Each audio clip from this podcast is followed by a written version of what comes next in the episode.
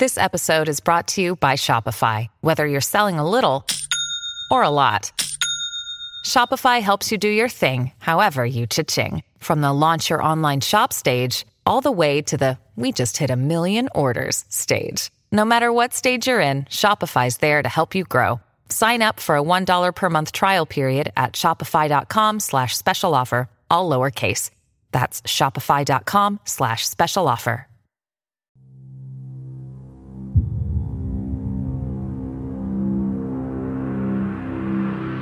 I've been dying to ask you this question. You got out September 3rd, 2001. A week later, September 11th happens. The towers go down. What is the first thing that went through your head?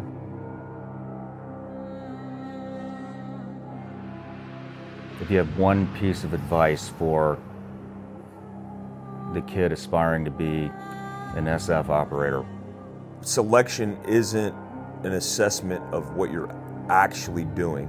I want to take a call. And um, You take calls on your podcast? That's I cool. take calls. What's up, brother?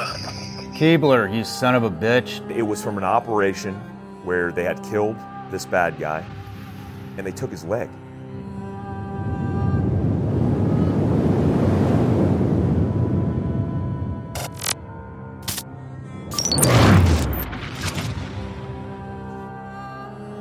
It's official. We're up and running. This is episode 001. I want to personally welcome everyone to the Shawn Ryan Show. Our first guest today is Mike Glover. He's a badass operator, a former Green Beret. We've worked together, known each other for a long time. I asked him some really tough questions that I think you guys are really going to like. If you're watching this on YouTube and you want to listen, please head over to iTunes, hit the subscribe button, give us a rating. We want to make this motherfucker go ape shit. All right, without further ado, welcome to the show, Mike Glover.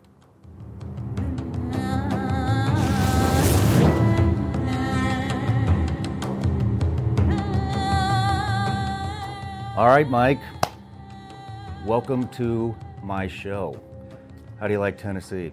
I love it, man. It's beautiful. Thanks for having me out here. It's amazing. I, I've never been here. Um, never. I don't think I've ever been to Tennessee. I've been to the border with North Carolina and Tennessee, Doing some cross border ops. cross border ops Right. behind friendly lines. But it's beautiful, man. I love it. Thank you for having me. Yeah, it's been a pleasure, man. I've had a really good fucking time since you've been up here, and it's great catching up with you. you know, the last time I saw you, we were in Yemen and uh, getting shot at. We didn't really get to know each other out there, and and uh, started listening to your podcast, and we kind of kept in touch a little bit, maybe once or twice a year. But we got a lot of shit in common, man. I mean, showed up, and uh, the first thing we did is go look for some treasures at the antique shops. Yeah, I didn't realize how much we had in common. You know, you're obviously half Japanese, I'm half Korean, so we get the Asian thing in common. Um, I'm also a big antiquer. I've always been. Uh, I don't know if isolationist is part of the what we have in common, but I'm about off-grid living and just getting away from people.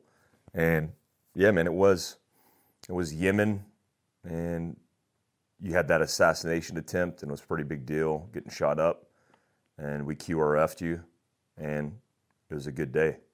I mean, it was a good day that you didn't get hurt. and you came back. Good day to get compromised. But uh, yeah, that was that was a weird trip. But um, but we're out of that now, and and you're here, and yeah, you know, we got we were talking about isolating ourselves, and I, I mean, I think a lot of us do that. One thing I also notice is how giving you are, and right now you got a toy drive going on, so for any of you guys out there that want to donate, Mike's got a toy drive. I want to bring this up now so I don't forget. But uh, I think that's just really fucking cool that um, that you do those kind of things and and you are constantly giving back and that's cool, man. We, we always try to give back any way we can. I mean, we've we've probably given in excess of fifty thousand dollars last year to charities, to you know, Fifty thousand dollars. charities, to men and women who have died in the line of service, whether that's police, military, first responders. A lot of it we don't even advertise that we do it, um, but we leverage the community that we have and crowdsource from like-minded people who want to help people out. And yeah, I know you've done that before, but it's it's a huge thing for us. And every holiday season, we like to do the toys.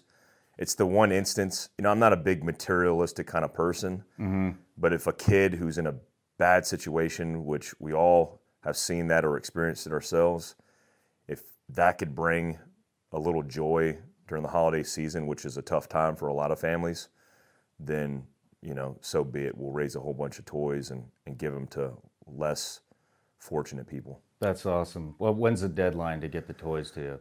Um, honestly, th there is no deadline. I'll hand deliver them myself. If if um, people want to donate toys, they could send them to our address. It's on fieldcraftsurvival.com. Um, as long as it's before Christmas, and then after the fact, it, just stay tuned to the channels because we're always doing something. Right on, man. Well, speaking of Christmas, what is the one thing you want this year more than anything? You know, I'm. It's the first time. I mean, it's not the first time, but it's solidified now. It's the first time where I'm good, man. I don't want anything. You don't want anything. I've got everything. You have everything. Look, my favorite. Some of my favorite things to do are the freest things to do.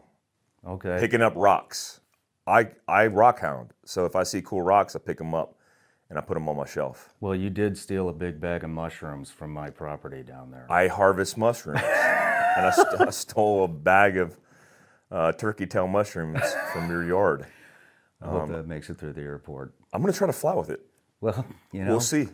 The only thing they could do is arrest me. Well, speaking of Christmas, I, even though you don't want anything, I got you a little gift here. Ooh, okay. So,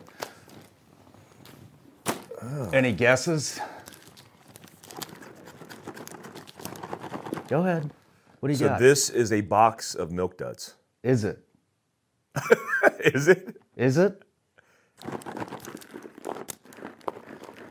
It's something. Man, this is a lot of weight. I don't know. Okay, now All I'm right, open it. Nah, All right, here open we go. Open that motherfucker up. Here we go.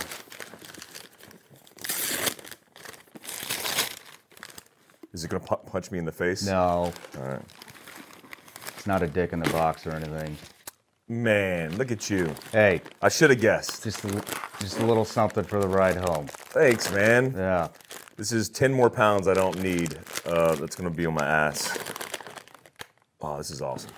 Thank you. You're welcome. I saw you carry them for your EDC, so I figured I'd get you, you know, I do. I absolutely do. a bigger pack for your. Yeah. These will not be donated. These will be mine. I'll be. I'll selfishly take these. Gummy bears and milk duds. Right on. Well, let's just do a quick overview of uh, you know how you grew up, and then we'll get into your military career a little bit, and then uh, I really am excited to talk about Fieldcraft. But you know, where did you grow up? What was your family life like? Do you have any brothers and sisters?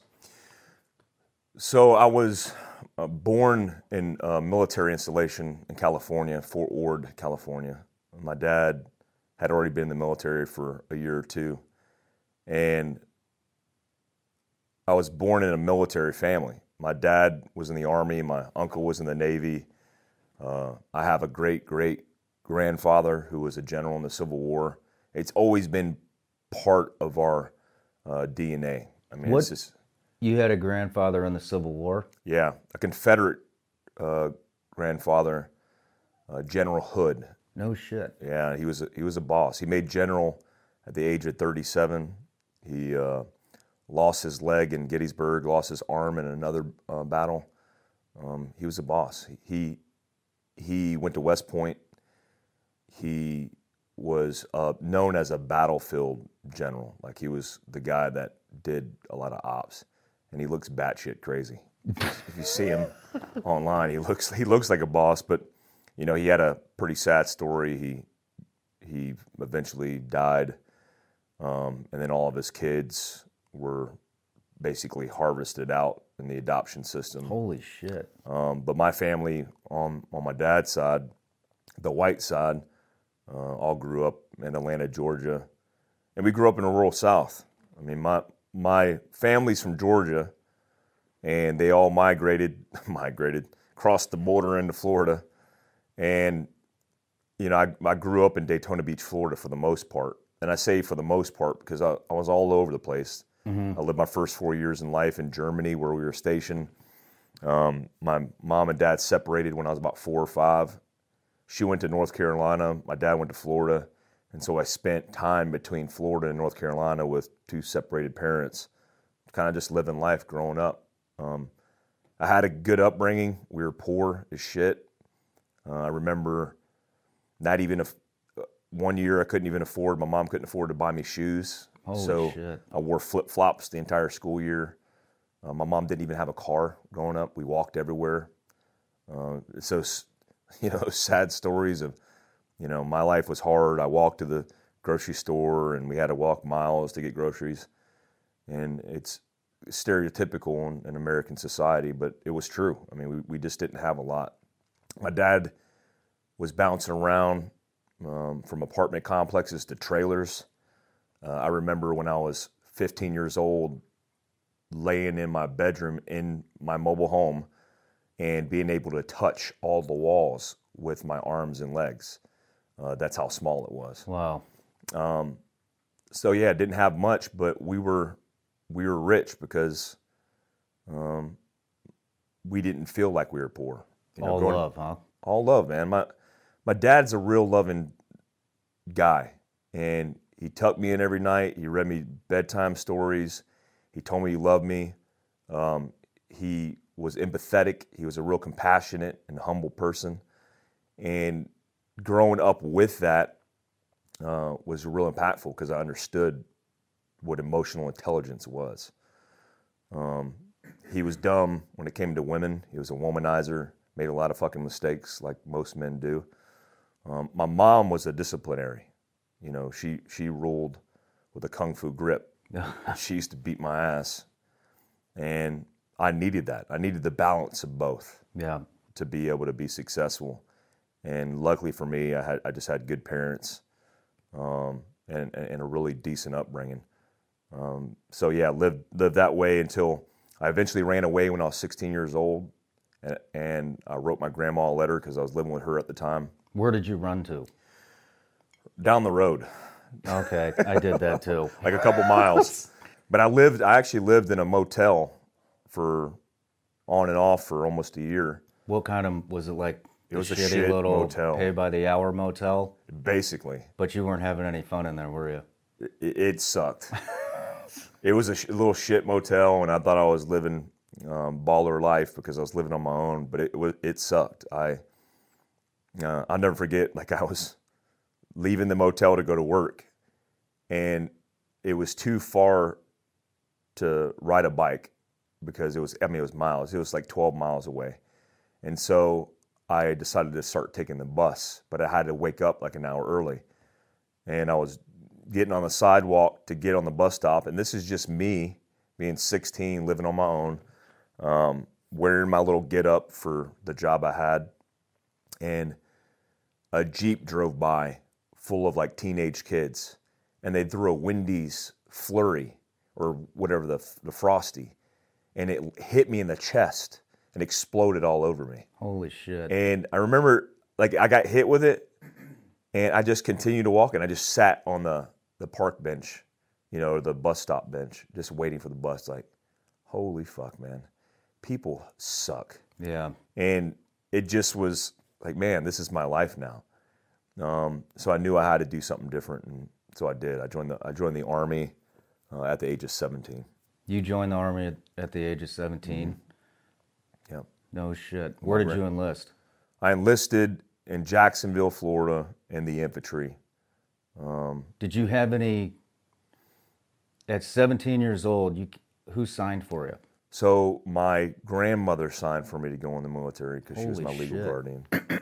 And um, So did you did, did you have any guidance or did you just I mean, that's what you knew you wanted to do and you just made it happen. You just went there, you didn't talk to anybody, it was just you and the recruiter or did you have a mentor? I didn't really have a mentor. I, had, you know, I had some decent recruiters. They weren't the best, but I knew about the military. I mean, I played Army with my cousins growing up my entire life. Like, if you were to ask back then, even as kids, who was the most likely to go in the military, I mean, I slept with a, a Glock BB gun underneath my pillow. Um, I planned complex raids and, and operations uh, as a child. So I already knew. In fact, I made my dad a bet that I was going to go into special forces. I think I was 10 years old, um, where I was interested in the Navy. I was interested in Green Berets. And I asked him, obviously being biased, who was the best.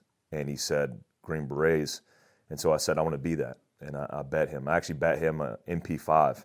You bet him an MP5? I said, if I get in, you're going to give me an MP5 SD because I was fascinated with guns. I had I read about guns and and uh, had magazines and books, and uh, I always say, yeah, he still owes me an MP5 SD. I was just going to ask where never is paid it? up. He'd have to sell his mobile home to get that. Well, yeah, those are pretty what are those like 25 grand at now? least, at least Yeah. That's a good bet though. An MP5, nice. solid. So you still want one? You could have said that, and you know maybe it would have shown up for Christmas. that would see, yeah. If I can get him an MP5 SD, I've actually tried. I've reached out to a couple of companies. I need an SD. Maybe we could do a little barter here. I even I don't I don't even need the SD model. If you're listening to this, look, I don't need the tax stamp. I don't want the drama. Just get me the the standard model. Right on, man. Any like the uh, MP5. with the special selector switch. Yeah, yeah, Right, right on. yeah. With the uh, Ziploc bag. Would you rather have an MP5 or an MP7?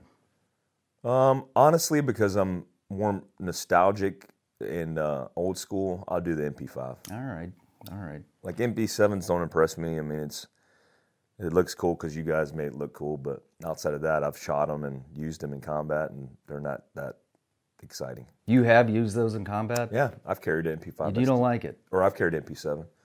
I've ne- I've never killed a bad guy with one. I carried it on like PSD kind of stuff um, because they conceal a lot better, Mm-hmm. obviously, than an M4. Um, but the units and special operations units that I've been in, guys don't you typically run them. No shit. I've heard guys rave about them. Yeah, the Navy's big about them. I mean, Yeah. entire organizations and troops are using uh, those, and I'm sure that's for a good reason. Yeah, I, I mean, I do think that would have been the perfect weapon for what me and you were doing together, One hundred percent. but a lot better than what we were using. One hundred percent. I agree with that. I was wondering why we didn't have those available. And it is pretty fucking cool looking. Yeah, I mean, absolutely. You know, that's half of it, right? But uh, all right, so 17, join the military, go to infantry, and how was that? Was it everything you had hoped and dreamed? It's funny because I remember the first. I went to Fort Benning, Georgia, infantry basic training, and I joined with an 11 X-ray option 40 Ranger contract, which means that in basic training I would be plucked uh, after AIT, Advanced Individual Training, and then I would go to Ranger Regiment. And so that was the plan. Yeah, and uh, you know the option 40 contract contract guarantees you a ranger slot. Like the the ranger instructors are going to come pick you up, and you're going to go to Ranger Battalion. I didn't think basic training was hard. I thought it was easy. As a 17 year old with a myriad of life experiences that were a little bit more difficult than most, it wasn't hard for me. I mean, Yeah. I remember distinctly because I was a squad leader in basic training, either threatening or punching or like checking dudes, grown men who were crying, who wanted to kill themselves, who wanted to get, you know, leave, get back to their girlfriends or their wives, and thinking to myself, like, holy crap, man. This is like at the time 15 weeks of your life and you guys can't suck it up to to do a job to get trained up in the in the military. And so I band together with a whole bunch of dudes that were just solid dudes that eventually went into special operations. for the most part. Um, but was what what was unfortunate is I got selected to be 11 hotel, which What is, mean- an, what is an 11 hotel? it's like it- basically it's an infantryman who drives who who rolls in a Humvee. Okay. So you learn heavy weapons like 50 cal, the TOW missile system, um, and and you're considered anti-tank. And I I actually liked it because I was like, oh man, I ain't got I don't have to walk. I mean, I, I can have like I'm a mobility expert because I learned the GMV or the Humvee at the time, and I thought it was real cool. Except that when they selected us, they did it randomly. I mean, they said, hey, you guys are Bravos, which is just basic infantry. You guys are Charlies, which is mortarmen. And you guys are hotels, which is uh, uh, heavy weapons. And then when the recruiter or the ranger instructors came to pick us up, I was, you know, I was flabbergasted. I was just like, what the fuck's going on? Like, why am I not getting picked up? And they said, well, there's no 11 hotels in Ranger Regiment which I was like, okay, that's not my problem. Well, it was my problem. And so I didn't get to go to Ranger Regiment like I was supposed to. I still have the contract, uh, option 11 X-ray, option 40, and that was just their way of downsizing. I mean, I'm assuming incentivizing people, and then at basic training, is basically fucking them. And they told me I couldn't go, and I, I didn't have any other options. Shit. So I picked up the, a phone and called my uncle at the time, who was a sergeant major in the infantry, and said, Hey, I don't know what's going on, but this has happened. And within, I would say, 48 hours, they changed my MOS to 11 Bravo in basic training, Which Um, is, basic infantryman, okay. from 11 Hotel, which is now my primary, and my secondary is 11 Hotel. And they said, We're going to send you to, to a unit called the Old Guard, the 3rd Infantry Regiment. And when you get there, you're going to put a 4187 to go to Ranger Regiment. I didn't even know what the hell the Old Guard was, the 3rd Infantry Regiment. I didn't, had no idea. Um, went and saw the recruiter. A civilian came in and crossed out 11 Hotel, wrote 11 Bravo, put his initials, and I was like, damn, it's that easy. Um, and then I went and uh, went and in processed uh, the 3rd Infantry Regiment in Fort Myer, Virginia. How, I mean, that had to be just fucking gut wrenching to, I mean, your dream was to become a ranger at that time, correct? And they just fucking yanked it right out from underneath you. Yeah. And I mean, how long, I mean, did you mope around about it or did you say, fuck it, this is my new direction and I'm going to kick its ass? So I knew I knew I had a timeline where I, you know 4187 back in the day was the way in which you submitted paperwork to transfer units, and it worked typically. Um, it didn't work for me. Uh, long story short, but I knew when I got there as an E1 that I had to, number one, my uncle had been in the old guard. He had been a tomb guard at the Tomb of the Unknown Soldier, so uh, I had big shoes to fill. And so when I showed up, I was all about the grind, man. I didn't show up. I didn't show up day one in the military to, you know, to hang out with chicks, to get drunk at bars, and to fuck off. My entire objective was to go in special operations, and I didn't give a fuck about anything else. So when I showed up, I went to work. Uh, I immediately, as a private, got my expert infantry badge, which is pretty rare as a PV one. In fact, when I tried out to get my expert infantry badge, me and my platoon leader were the only ones in my platoon that got our expert infantry badges, um, which is basically a, a test, a Common Core task, um, and they assess you, and then uh, you do a ruck march and all this stuff. When I got back from that, uh, I went to airborne school, What year is this roughly? 97. Okay. When I got back from that, I went to Ranger School. Everybody's like, "You're going to Ranger School?" I was like, "Fuck yeah, I'm going to Ranger School." Um, I just distinctly remember being different than everybody else I was around. Friday night, dudes were shotgunning Coors Lights in the barracks. I was putting on a rucksack to go out, and that's no exaggeration. Like, and and I didn't falter. I don't I, I don't think I ever once in that unit drank at all. No shit. So you're about, what, 18 at this time? 18. Yeah.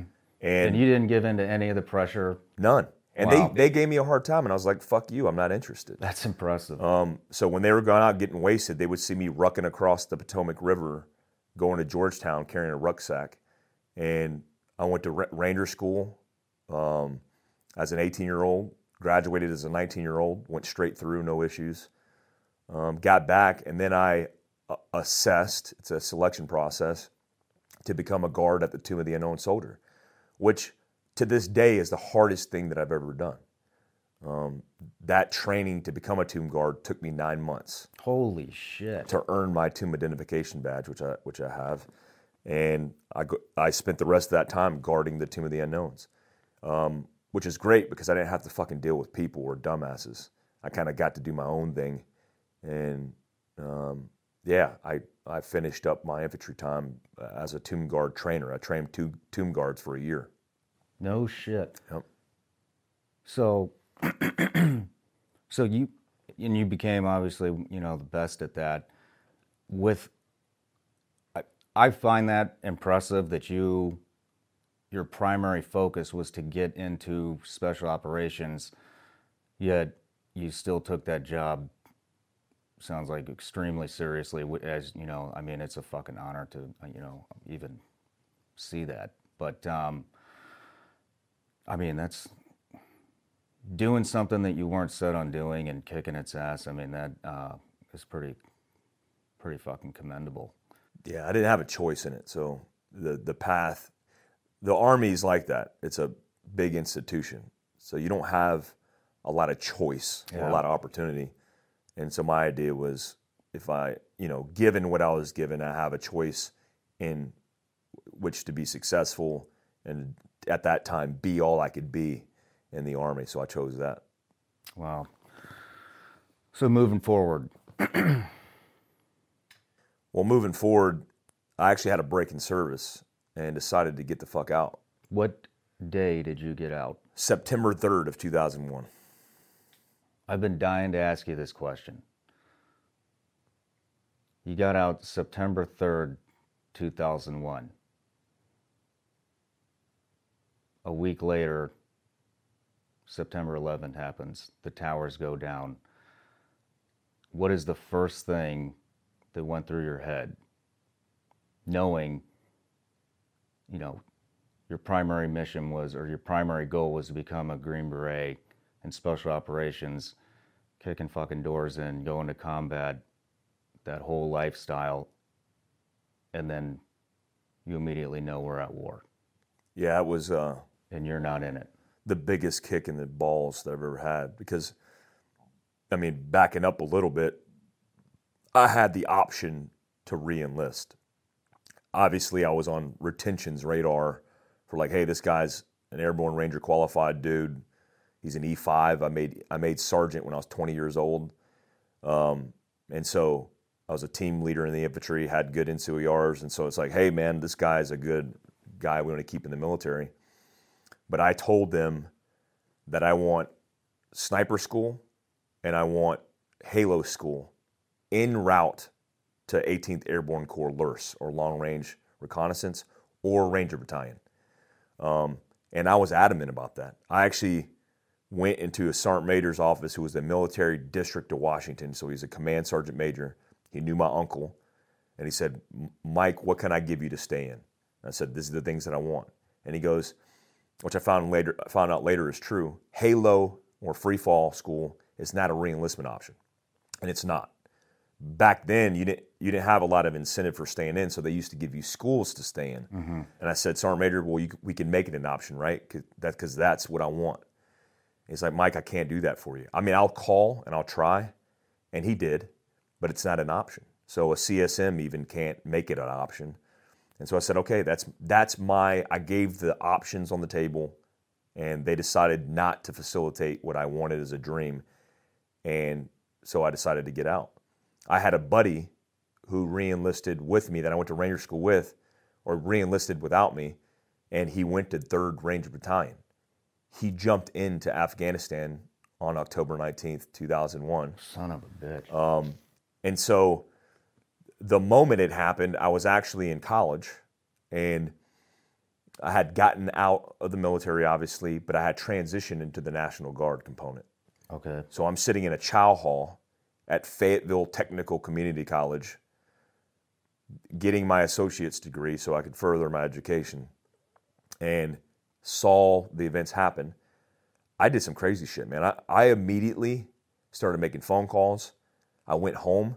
I packed a duffel bag of my equipment. I, I threw my battle dress uniforms, my camo uniforms, in the, the washer and then dried them and was making calls like, what are we doing here? What's happening? And I was at the time, I was in 30th Heavy Armor Separate, Separate Brigade, and I was in the scout platoon, and I was a team leader.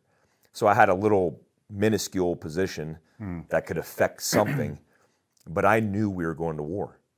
So I had a choice to make, which was real easy, which was I'm going back in the fucking military. Yeah. So on September 12th, like 09 in the morning, I'm making phone calls to get back in.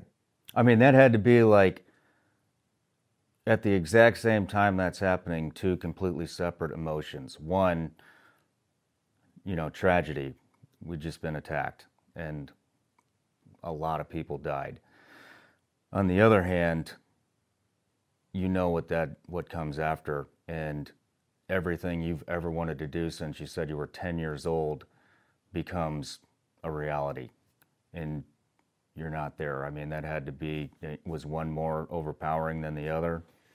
Yeah, it was I mean, I felt for the people obviously, but I knew that I was in a unique position to make a difference in the fight mm-hmm. because I was a I was an NCO. I mean, I was a non-commissioned officer, and I knew that there was an opportunity for me to get in the military and and fight and get some vengeance, and that's what I wanted to do. I joined the army to fight. Mm-hmm. The reason I got out because there was no fight to be had. If there was a war, if there was something going on, I would have been in it. Yeah. Um, you know, I, I think something important to note is the biological instinct in men, most men, the men I associate with, to fight. Mm-hmm. I mean, I it's not it's it's to fight each other in training because that's what we do as kids. We fight and we um, we grow up in those environments where we're displaying our masculinity, and there's a whole bunch of psychological and physiological things that are associated with that.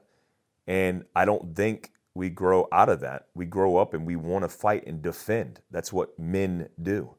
Um, and so it definitely was part of my uh, character and my DNA. And I don't think it was fake. I, I, think it was something very real. And I wanted to fight, so I, I had to go back in.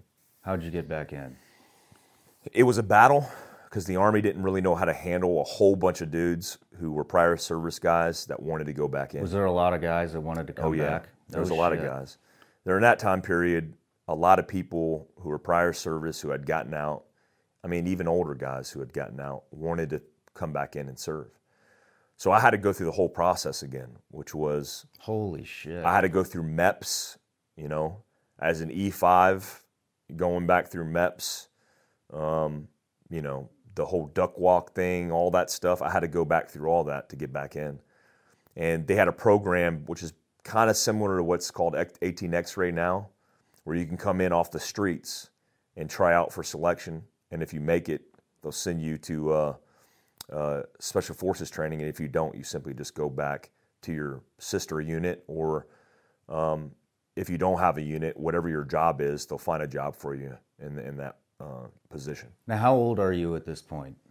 Uh, at this point, I'm 21 years old. You're 21 years old. Yeah. You just saw the towers come down. Yep. And the only thing on your mind is I got to fucking get back in there. Yep. No yeah. shit. I mean, yeah. Wow. That's, I mean, that's, yeah. that's a lot of courage. I was young. Yeah. That's young. a lot of courage. Yeah. so you got back in. Yep. I got back in and uh, got the opportunity to go to selection, and I did that in 2002 and I was successful. And were you, where were you at in the mix? Were you, would you say you were top of the class, middle? I was probably about middle of the class, which is where I wanted to be. Uh, I'd always been told and grew up, you know, obviously going to Ranger school where I, I didn't want to be the spotlight ranger. Mm-hmm. I wanted to be the gray man. Yeah. And so I wanted to be somewhere in the middle, not standing out for the wrong reasons or even necessarily the right reasons. I just wanted to be middle of the pack. Um, I'm a really good rucker. I could I can carry uh, a ruck really well. And I remember even intentionally slowing down on rucks just so I wasn't advanced as the first person. Running different story with my size. I'm not the best runner, but I'm a decent runner, probably middle of the pack. And so when I when I got selected, um, I, I, had confidence that I was probably going to get selected. Um, I didn't prepare. I prepared as much as I could, but my feet were hammered dog shit. I mean, my feet were just jacked up. Um, what um, is there anything about so selection is what you have to go through to become a an SF guy and a Green Beret. For those of you that don't know, but was there one thing that you just really dreaded about selection? Like, for example, um, when I went to BUD/S, the first thing that I was really worried about was the 50 meter underwater swim. I didn't know if I could make it and I was going to pass out trying, but that was the first hurdle that I was like, shit, man, I hope I make this. Is that was there a specific event that you knew about in selection that you were dreading? Yeah, it's weird, but I was actually dreading the obstacle course, the nasty Nick. No shit. Yeah, I just you know what I had I had an aversion to heights uh, when I first went into the military, and what I what I recognized latter, uh, at, in a latter time was I wasn't scared of heights. I just didn't have confidence in my physical ability. So when I developed my physical ability to push and pull my body weight, I had confidence going over an obstacle. So it was less about heights and more about my abilities to carry my own weight. So if you're, you know, I'm carrying a, you know, I'm climbing a 40 foot tower uh, or obstacle course, then I would have confidence because I knew I could secure myself or you know not shake and potentially go to muscle failure and fall. So I was I kept thinking about that. I remember thinking about that, but then when I did it, it's called the Nasty Nick, uh, which is named after Colonel Nick Rowe, a Vietnam era veteran who started a lot of things at Camp McCall at the training facility. Um, I didn't have a hard time. I just I got through it. It was a lot easier than I thought it, thought it'd be. Um, my feet again were, were torn up, and I had to suck it up. But all in all, it was a, a fairly decent experience. One piece of advice. I mean, I know you get a ton of DMs. Um, if you have one piece of advice for the kid aspiring to be an SF operator, what would it be? One piece. One piece would be selection isn't an assessment of what you're actually doing. It's an assessment of what you did prior to, to doing what you're doing. Meaning, if you show up and you do a 12 miler and your feet fall apart, well, your feet fall apart. But it's because you didn't prepare three months or six months prior and condition yourself. So the only thing they're doing is assessing you. It's kind of like us for contracting, where they're just assessing your resume. They're not training you. So show up prepared and ready to assess, um, not show up and have some expectation that you're going to get trained and build up to it. You better be ready to perform. That's solid advice. I'd say the exact same thing. So you graduate selection. Where do you go next? So immediately, I, we we go straight into the qualification course and start training, and they identify what our MOS or job specialty is going to be, and they make me a a 18 Bravo, which is a Special Forces weapons guy. Weapons sergeant is the title, which is an expert in in weapons. So that's the pipeline that I started, which you know, small unit tactics, uh, culmination in Robin Sage, SERE School, high risk, language school, um, unconventional warfare training. The list goes on. What was your favorite? What was your favorite? Uh, I don't even know what the hell to call it. Genre phase. Yeah, it, the, my favorite phase in, or, or genre was unconventional warfare. I mean, I, unconventional warfare.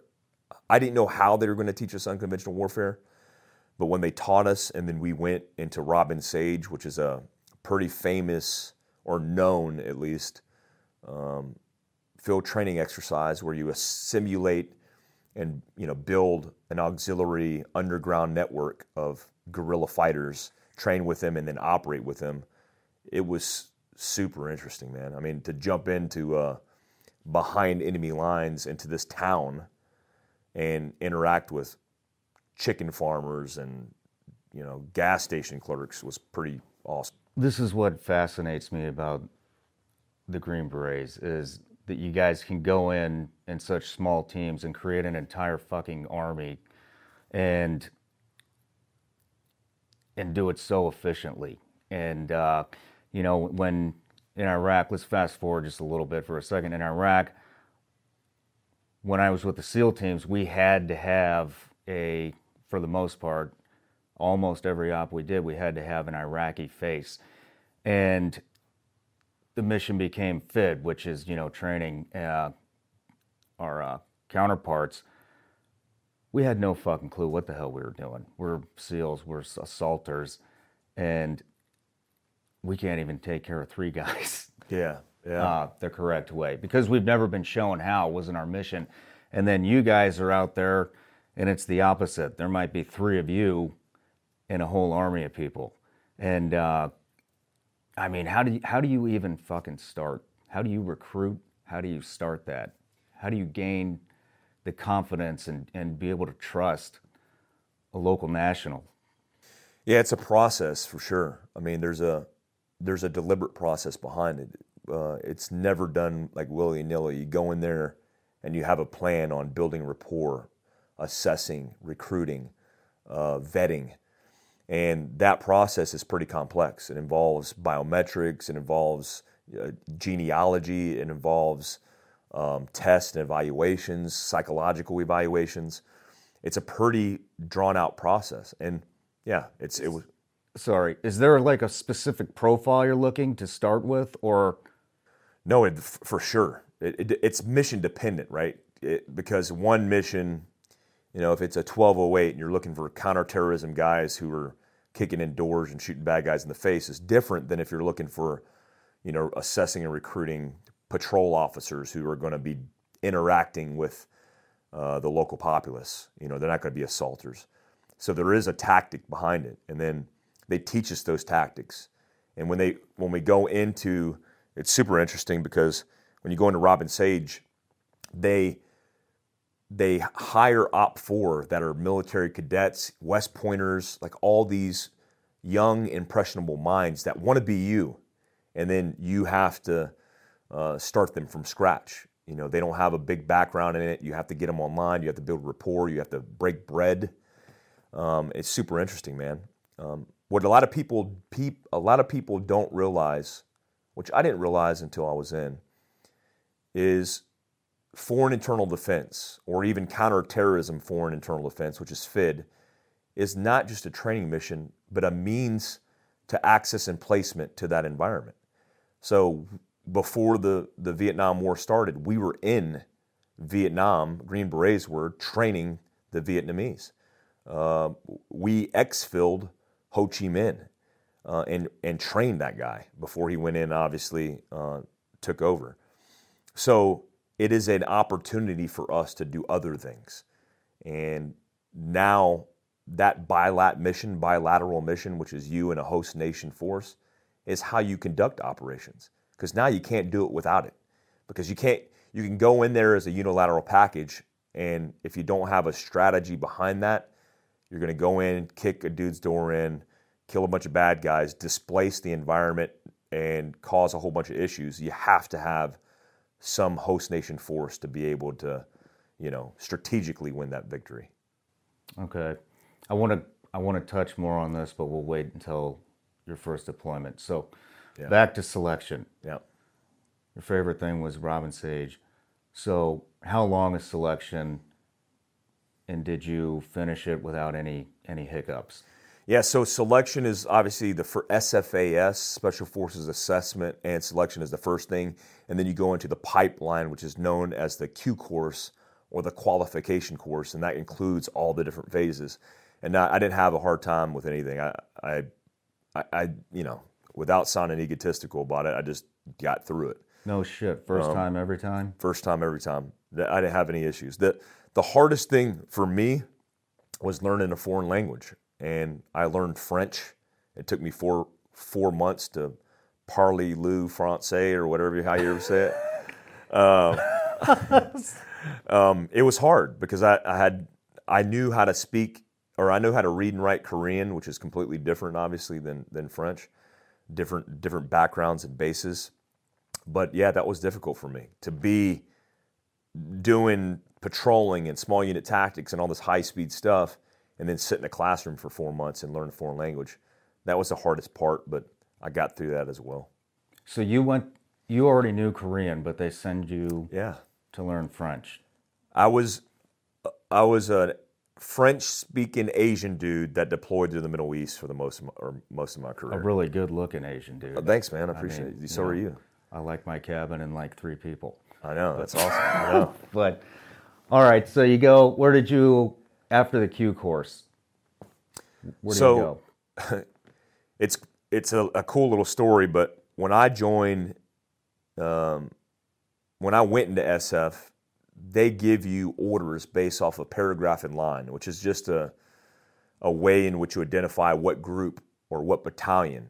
They're basically a, a, it's basically a number that assigns you to a paragraph in line that specifically points you to a direction of a unit. And I knew I knew I was going to Third Special Forces Group which is the group that I wanted to go to because they were the group that was going to war. And it was right down the road, right down the road from my training. I went into that group and started looking at battalions. At the time, three battalions first, second, and third battalion. I wanted to know who was the best battalion. I went into first battalion, kind of poked my head in, looked at their little display cases and stuff, went over to the third battalion, did the same. And then I went went into second battalion. And second battalion's motto at the time, I think it's still the motto, was we do bad things to bad people. Nice. And it had the the Harley Davidson outlined kind of thing with we do bad things to bad people, bush hogs, second battalion. And I walked in there and in a trophy case they had this leg. It was a it was a uh, wooden leg sitting in the display case with a shoe on it. And it, I thought it was a, a guy's leg that had served in the unit. And I got closer, and it was like a, it was a, it was a, a peg leg basically. I was like, well, that's weird. And next to it was like a five by seven picture of a terrorist laying a pile of blood with a whole bunch of special operations guys standing around him. Holy shit. And it was from an operation where they had killed this bad guy and they took his leg. And then they put the leg on display from this bad guy because he, would, he had been known as like One Leg Willie or whatever the hell his name was. HVT, Omar One Leg Willie. So they took his leg and they put it in display in the, in the, um, the foyer of the battalion. And I, I said to myself, this is the battalion I need to be in. I, I knocked on the battalion sergeant major's door and I said, Sergeant Major, my name is Staff Sergeant Mike Glover. I want to be in your unit. I want to serve and go to war with you guys. And if you know Special Forces, and maybe this is part of you guys too, if you want something done, you have to go out and get it. So me asking him to be in, serve in his battalion, he said, "Why? What would make me want to have you serve in my battalion?" And I told him I was high speed, I was motivated, I was wanted to go kill bad guys. He's like, "That's good enough." Shook my hand, handed me over to his personnel person, gave me a pointed subject and paragraph in line to go straight to his uh, battalion. I got assigned to Charlie Company, which was going to war soon, immediately in process, and went straight to war. that takes a lot of balls to knock on the door as a fucking new guy and say, "Hey, I want in. I want to go with you." I mean, as a leader, if I had that happen to me, I probably would have just that alone would have been enough and be like, I know how much fucking balls it takes to come and pound on this fucking door and walk past my wooden leg that I took off that guy. Yeah. And uh, and you got what you wanted. That's fucking awesome. So were the were the boys pretty accepting when you showed up? They were. uh, I mean, they knew we were going to war soon, so they didn't have a lot of time to fuck with me. You know, special forces. If you show weakness on a detachment, if you are fucked up, if you're running your mouth, if you're saying dumb shit, there is a likelihood that you potentially are going to get messed with. Um, I came in hard charging, squared away, kept my mouth shut. I knew the game. Mm-hmm. I mean, I played that game as a tomb guard candidate for nine months. Keep your fucking mouth shut, do your job, go home, repeat. So when I got to the team, I didn't have a hard time integrating, and nobody really fucked with me because they knew I wasn't a shitbag. I was there to work. Were you drinking at that time? No, You're I never. straight laced. I never drank alcohol, ate sugar for the most part, or ate like shit my entire 20s. Never. Wow. Never. Now a lot of teams would probably actually frown upon that. They they did. Uh, I mean, some guys did, and I didn't care. I, I I was raised this way with my mom, where I don't care about what the fuck you think about me. I'm just trying to do me. Yeah. I'm more concerned concerned with bettering myself than what your perception is, of me is. And I knew there was a right answer and a wrong answer. And for me, being in special operations, the right answer was conditioning my mind, my body, and trying to be the best I could. I, thought alcohol was a liability, and it, it, it still is. I've seen it destroy teams. I've seen it destroy relationships. It's fucked up a lot of people. My mom, my family has their own had their own issues with booze in, in some ways. So I, I didn't want anything to fucking do with it. Wow. I mean, that's it's almost part of the culture um, in a unit like that. And um, as a young new guy, what are you, maybe 22, 23 at this time? Yeah. At the time, I'm a- after the Q course because it was two years. I was damn near 25. Showing up to a team who's already been to war and back, they invite you to go have a beer with them and welcome you to the team, and you say, I don't drink. I mean, um, that's hard to do. that's real hard to do. Well, I had, you know, it wasn't for religious reasons. It wasn't for uh, an an ideology. It was because I was always training to do something. Mm-hmm. So physically, I was always in some prep phase. So they would ask me, "Why aren't you drinking?" Well, because I'm running tomorrow morning, or I'm doing a ruck tomorrow morning. What do you mean you're rucking? We're we're at war. We're in Afghanistan. You're going to ruck? Like, yes, because I'm again taking my life that I had prepared my entire life for, basically, seriously. Yeah. And that bugged a lot of people, man. I'll I got a lot of hate for it, but you know, you want to be an alcoholic, you want to drink alcohol and be a fuck up, go fuck yourself. Like, Yeah. I'll be here rucking and taking care of my body and myself. And yeah, now I drink uh, occasionally. I won't drink more than a couple beers. That's my limit Yeah. because I just don't like alcohol. But I, I like the social interaction. I like the taste of an IPA, but it's not something that I need. Um, and it's definitely not something that I used when I was in the military. You show up to third group, and how long are you there before deployment? Two weeks. Two weeks. I'm there two weeks before we deployed. So you didn't even have fucking time to get to know the team before you're in it with them. I barely got my my issue of equipment before we ripped out and uh, headed to war. Wow. And the team didn't even have really have time to see if you were a good fit. They didn't at all. Holy shit. Yeah, it was, and and on top of that, the senior because we we operate in twos on a detachment. There's another 18 Bravo who's going to be my senior. He even uh, got hurt or injured, so he couldn't deploy. So I was going to be the Bravo, which is a big responsibility in a fire base in Afghanistan. You slide into the number one slot as a new guy. Yeah, yeah. I'm in charge of base security, base defense, tactics, weapons, and we were going to war. You're going on your first deployment. Yeah, my guys had already ripped out, and they,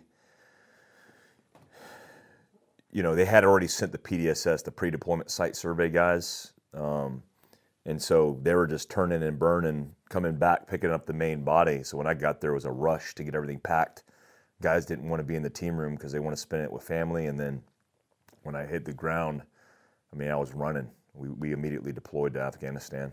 How many guys are on your team roughly? Well, I think at that time maybe ten.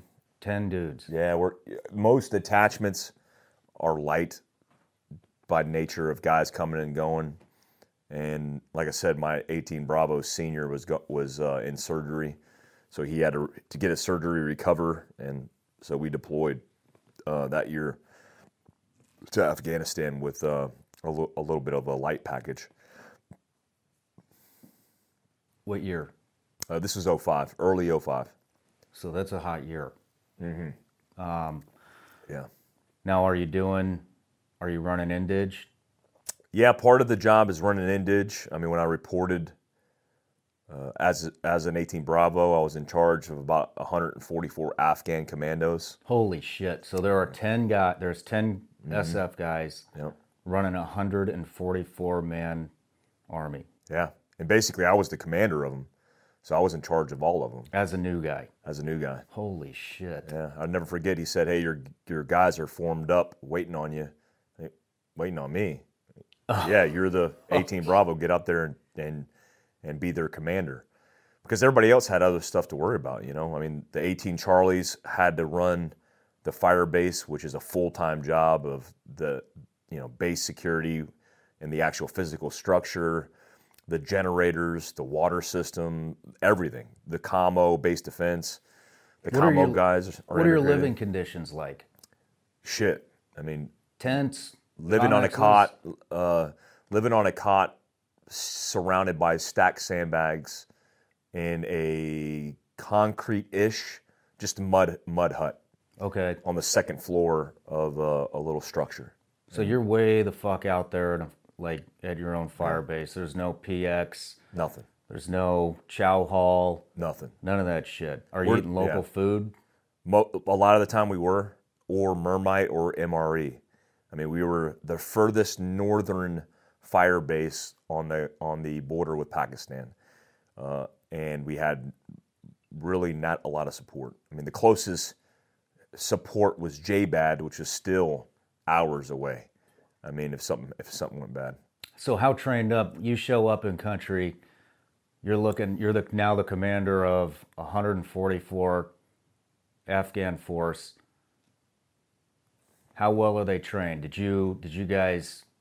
Was there like a changeover from another another team, or are you starting from scratch? No, some of them were trained up by prior ODAs. I think first group was there before us.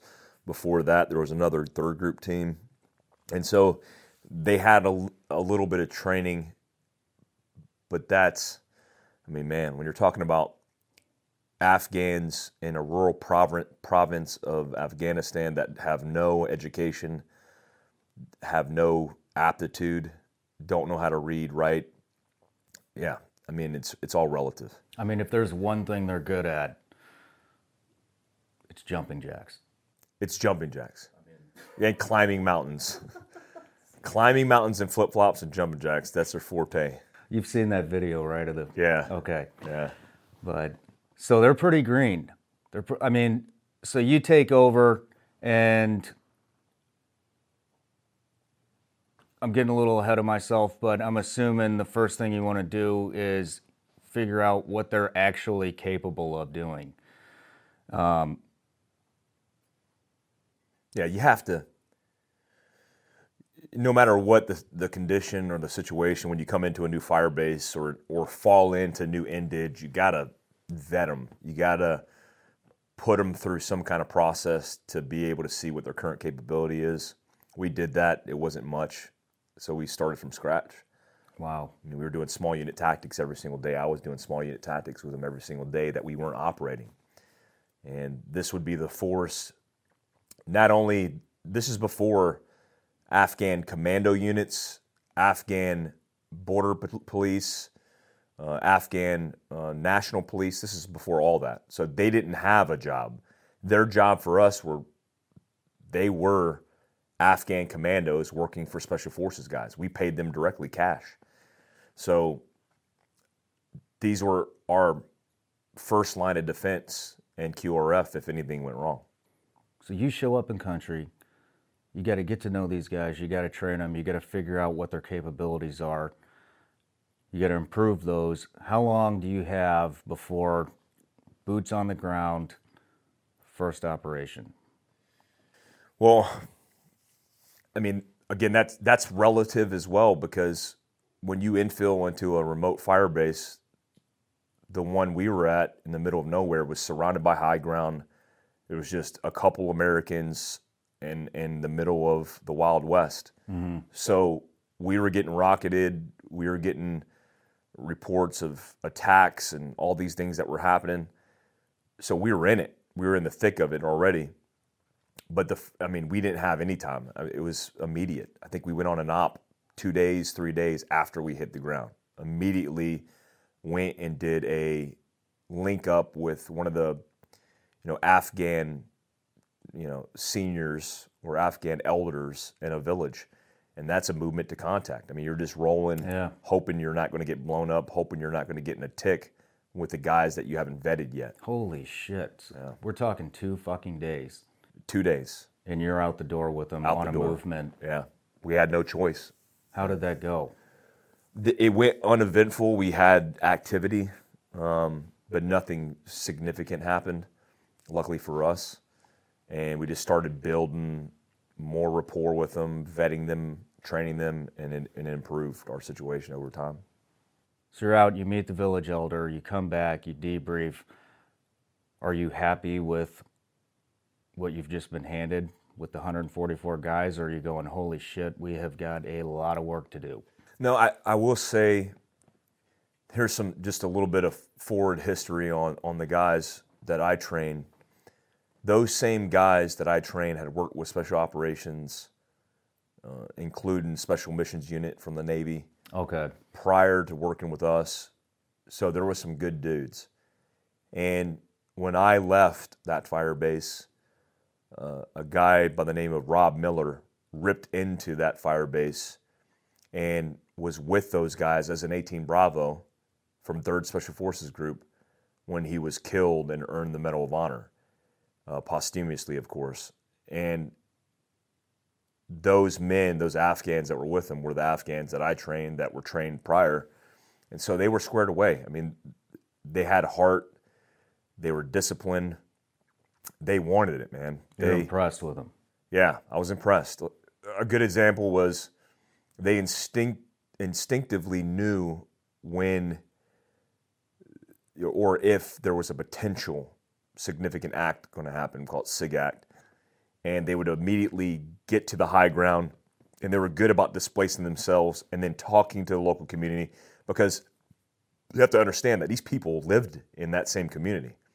So they knew everybody around them and they didn't want to be the guy that failed their mission and got an American killed. So they had buy in. So, yeah, I, I was impressed with them. We had a lot of work to do, obviously, but they had a good base. And all the guys in Nuristan province that I operated with that were Afghan uh, in the village of Naray and Asadabad and uh, Barikot, all great, great men. Did you, how long did you spend with this team? So that particular trip was nine months in Afghanistan, and that team, uh, I spent a year and some change with them.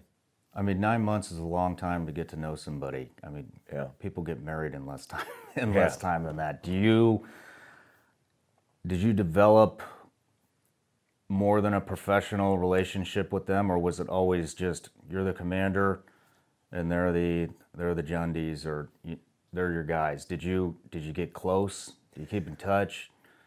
Yeah, I, I didn't keep in touch with a lot of them because I knew we were going to leave and it would be difficult to retain that. I try to get close to him, but I knew there was a line. Mm-hmm. What I didn't want is to compromise the mission or the rapport building from another detachment that came in there because you know how it works. They just the button gets reset every time a detachment comes through there. People try to reinvent the wheel, and I I heard years later them asking about me when I was coming back which is unfortunate because we should have went back. We, we should have had continuity and stayed with those specific, you know, Afghanis for a longer period of time because I think that's how ultimately you win is when you you have men that you build these relationships with and they're more loyal to you because uh, you've built the rapport that's necessary. I mean, it's unfortunate, but it's also got to be a good. I mean, that's got to feel pretty fucking cool that they're still asking about you years later after several teams have come in and left. Uh, you must have made a hell of an impression on those guys. Yeah, I wanted to. I'm not. I'm a kind of guy where I'm not afraid to build rapport. I smoked cigarettes in Afghanistan with them. I hated it, but I knew that was part of their culture. I drank tea with them and smoked cigarettes, sitting on mats like a bunch of schoolgirls talking about, you know, politics and the military and their families, like Afghan men do. I mean, that's what they do. So I socialized with them. I hung out with them. I did a lot of laughing and joking with them. Uh, but I knew the line mm-hmm. because I still wanted them to respect me as a commander. So when I asked them to potentially sacrifice their life because they had an assault a bunker or, or do something um, that might take their life, I wanted them to do it. And so I, I kind of knew the psychology of it. I was just big into that. So I had my limits with with them. But yeah, they're the greatest. I mean, partnered forces that I've worked with in Afghanistan, Iraq, Libya, etc. I've met some really good people. Did you, if you, did you have an engagement other than base defense, um, or like getting rocketed or the base getting attacked? Did you have any engagements outside of uh, the fire base? We with, had a few with them. Yeah, we had a few significant events happen. Um, we got in a little tick uh, in the Cocha Valley, little gunfight. We brought in A-10s. We brought in the Marines. We lost uh, MH-47. It was shot down, or not shot down. It was crashed down. They they it had a catastrophic failure and crashed. So whatever, $100 million helicopter, MH-47. Uh, the battalion commander for 160th was on that bird. So it was a, a big, big operation. And so, yeah, we did. We didn't get in, in engagements. Most of our actions, most of our activity was in the fire base, getting um, shot at, getting rocketed, and then responding to those rockets and responding to those attacks. How was, because base engagements are a hell of a lot different than outside of it when you're on a mission. Yeah. A lot, you know, base defense is on. I mean, usually it's pretty locked down to a T, and everybody knows exactly what they're doing. It's when everybody has to find cover and fucking communicate. And I mean, we don't have to go into details on that, but when you got back, were you impressed with how they performed? And I mean, it's always a shit show, you know, when when you get contacted outside of the base. So were you impressed with their performance? Yeah, I, I didn't have a problem with my guys' performances. Um, they did well, typically all the time. Operating through language barriers, that's another story. The lulls in time. There's a whole bunch of mm-hmm. A whole bunch of logistical things also. I mean, my guys didn't run radios. We run ICOM radios because local traffic, we couldn't eh, we couldn't give out a hundred MBITR radios during an op with crypto, with crypto and everything else. So there were challenges. We we did a lot of basic seven eight small unit tactics in order to accomplish a lot of objectives, using flares, using smoke. No shit. Using so hand and arm fucking signals. Vietnam oh, yeah. tactics. Yeah, it was. We were big on that. That's how we did most of our stuff. We did most of our I did most of my commanding and controlling of my indige via hand and arm signals. No shit. You know, and we had SOPs for smoke, uh, for shift and lift fire, all that kind of stuff. So it was back to Vietnam. I mean, it's back to basics. Wow. Mm. What are these guys carrying? Do they have nods? Do they have helmets? At this time in the war, no nods, no helmet. We eventually evolved into that, but we we were straight AK-47s and flip flops. Oh man! I mean, it was we. My, our guys didn't even have uniforms. They're rolling around in whatever we can get them. I actually exploited a program uh, that was a nonprofit that was providing clothes and toiletry items to soldiers overseas and got this nonprofit to send me helicopters full of equipment to be able to outfit my Afghans with just clothes, with just toothbrushes, because wow. they didn't have it and we weren't paying for it. So we, they needed stuff. I mean, it's so funny seeing these these dudes running around with Harley Davidson shirts and flannel, flannel jackets and USA ball caps, but we had to do what we had to do. Are there any Fieldcraft survival cats over there now? I hope so, man. They're better fucking. I've be. seen them. They're they're all on SF guys, but right know. on. What would you say one of your first lessons learned after your first combat deployment? Maybe your first engagement, maybe his first base defense. I don't know. What was the first the first thing that you realized? Holy shit! Uh, we need to we need to make some changes, or or you know, I mean, yeah. The first lesson, major lesson learned. I had a major one. I mean, I, I almost had a look as an 18 Bravo. I was in charge of the base defense plan. I made it, I wrote it, I rehearsed it with the guys, I implemented it, um, and I, I would die on that. You know, that's so it was a it was a huge responsibility, and I fucked it up from the get go. I had senior guys that had been to war prior to that. You know, when I was in the Q course, they were doing invasions of Iraq and Afghanistan. Um, we had guys on my my own, in my own company that were killed the trip prior in Afghanistan. So we were vetted, you know, we had a good detachment. They let me run with a base defense plan, and I did it and uh, made a lot of mistakes. I mean, I fucked a, a lot of stuff up. One thing that I distinctly remember was I had a base defense plan to be prepared for an indirect attack that turned into a direct or more complex attack because that's how you do it, right? You you prep the objective, you get everybody's heads down, and then you do a direct assault and get inside the fire base and start killing people from the bad guy's perspective.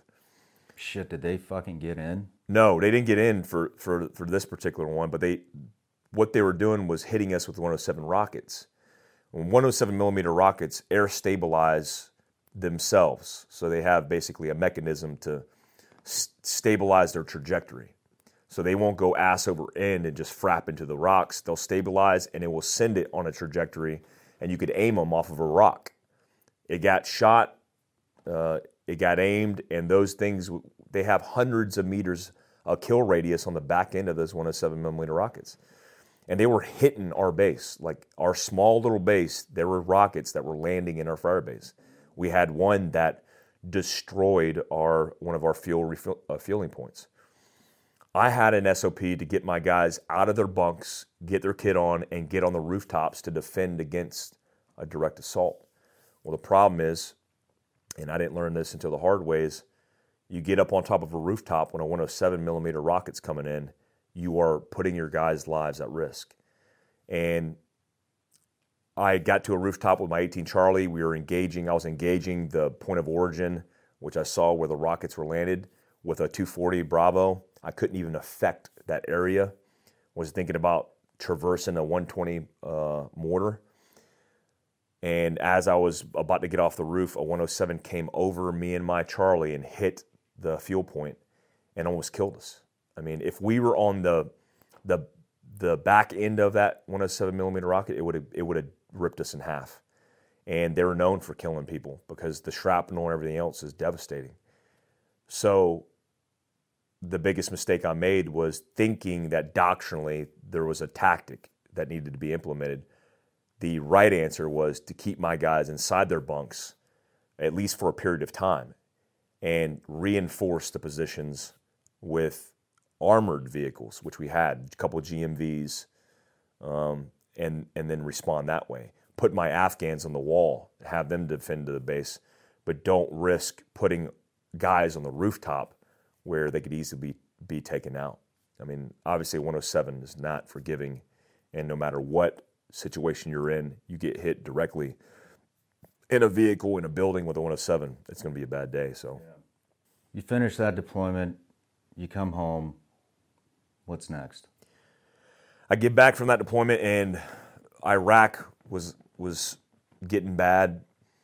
and I wanted to go to school, so I went to to put my name in the hat to go to Sephardic, Sephartech, which is Special Forces Advanced Target Reconnaissance Target Acquisition Interdiction Exploitation, a whole bunch of words and an acronym that doesn't even look look right. It's Sephartaic, whatever. People call it Sephardic, and it's our CQB Advanced Schoolhouse for hostage rescue, for direct action, uh, for vehicle interdiction. We learn all that stuff there. It's a, I believe, an eight-week school, maybe nine weeks, so it's pretty long, and it it is the minimum qualification that you need to serve in a commanders in extremis force, which there's one of those per group, which is a you know, reinforced company that's designed to conduct hostage rescue and crisis response across the world. How much CQB do you have? What's your background in CQB before you show up to that school? What is the basic kind of uh, mold for an SF guy? Usually at the team level, you learn in it's called Cephalic. You okay. learn basic CQB. Sometimes it's strong wall. I think at that time it was probably strong wall, real basic CQB. Uh, you don't learn points of domination. You don't learn hostage rescue considerations. Maybe a little bit, but it's not. There's not a lot of it. Okay. So at the at the basic team level, if you don't have a Sephardic qualified guy, you might not know a lot. You might think you know a lot, but you really don't. And and I thought I knew a lot, but I, I didn't know anything. I, I showed up and didn't know shit about CQB until I got there. I knew how to shoot. I was a decent shooter with pistol and carbine, but I didn't know much. After that school, let's fast forward to the next deployment. Did you utilize that a lot, or was it back to what you were doing before? No, it was in fact, I was in Charlie Company, Second Battalion. The CIF was Bravo Company, Second Battalion. Uh, uh, one company designated per group, so they were right next door.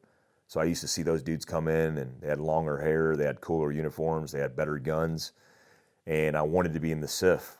At that time, you had to have two years team time to even think about going in the CIF. But I had real good rapport with my company sergeant major, and he went next door to take the CIF. So he was the he, he was my sergeant major. He became the CIF sergeant major, and you know, long story short, I wasn't supposed to go to CIF as a new guy with only a year and some change on the team, but I went to Sephardic and came recommended out of Sephardic, and so they pulled me over. I mean, I wasn't supposed to deploy to Afghanistan for another year, um, but I went next door, and I was in Iraq a month later. I mean, out of Sephardic, I from that trip, I came back. I went straight to Sephardic, which was two months. I had 30 days, and I was straight back in Iraq. So you did a nine month deployment, come back for roughly 90 days. Yeah. Two months of that is training, becoming an assaulter at yep. the highest level, and then you redeploy. Yep. Redeployed to Iraq for a counterterrorism mission, which is all CQB. Did you have any? Did you have, were you married at the time? I, at the time, I was married, but I was married young and didn't. I mean, to be honest, came secondary to the mission. Absolutely secondary to the mission. Uh, we barely knew each other. I mean, on the ground, I had a, a couple months with her, so it was it was turning and burning. In fact, I had a hasty marriage because I had saw some dudes get killed killed our trip. You know, operation. I was part of Operation Red Wing that trip, and we had a couple other Chinooks that were down. We had guys that we lost in the company. So it was a bad trip. It was a bad year. Uh, a lot of Americans were killed that year. It's a fucking small world, you know. The, the yeah. fact that you were there, I came there right after that, which means we were there at the same time. And as we talked a couple days ago, you you met my fucking best friend uh, who just passed away. Yeah. Um, it's, yeah. it's fucking crazy. You know, it is crazy. small world it is, it is a small world, man. But so you did utilize. Sorry, sidetrack there, but so you did utilize that school on that next deployment. Every operation. I, no I, I, I explosively breached every other target every other night. We went out every night, sometimes twice a night, uh, going after bad guys, and it was it was a real active campaign.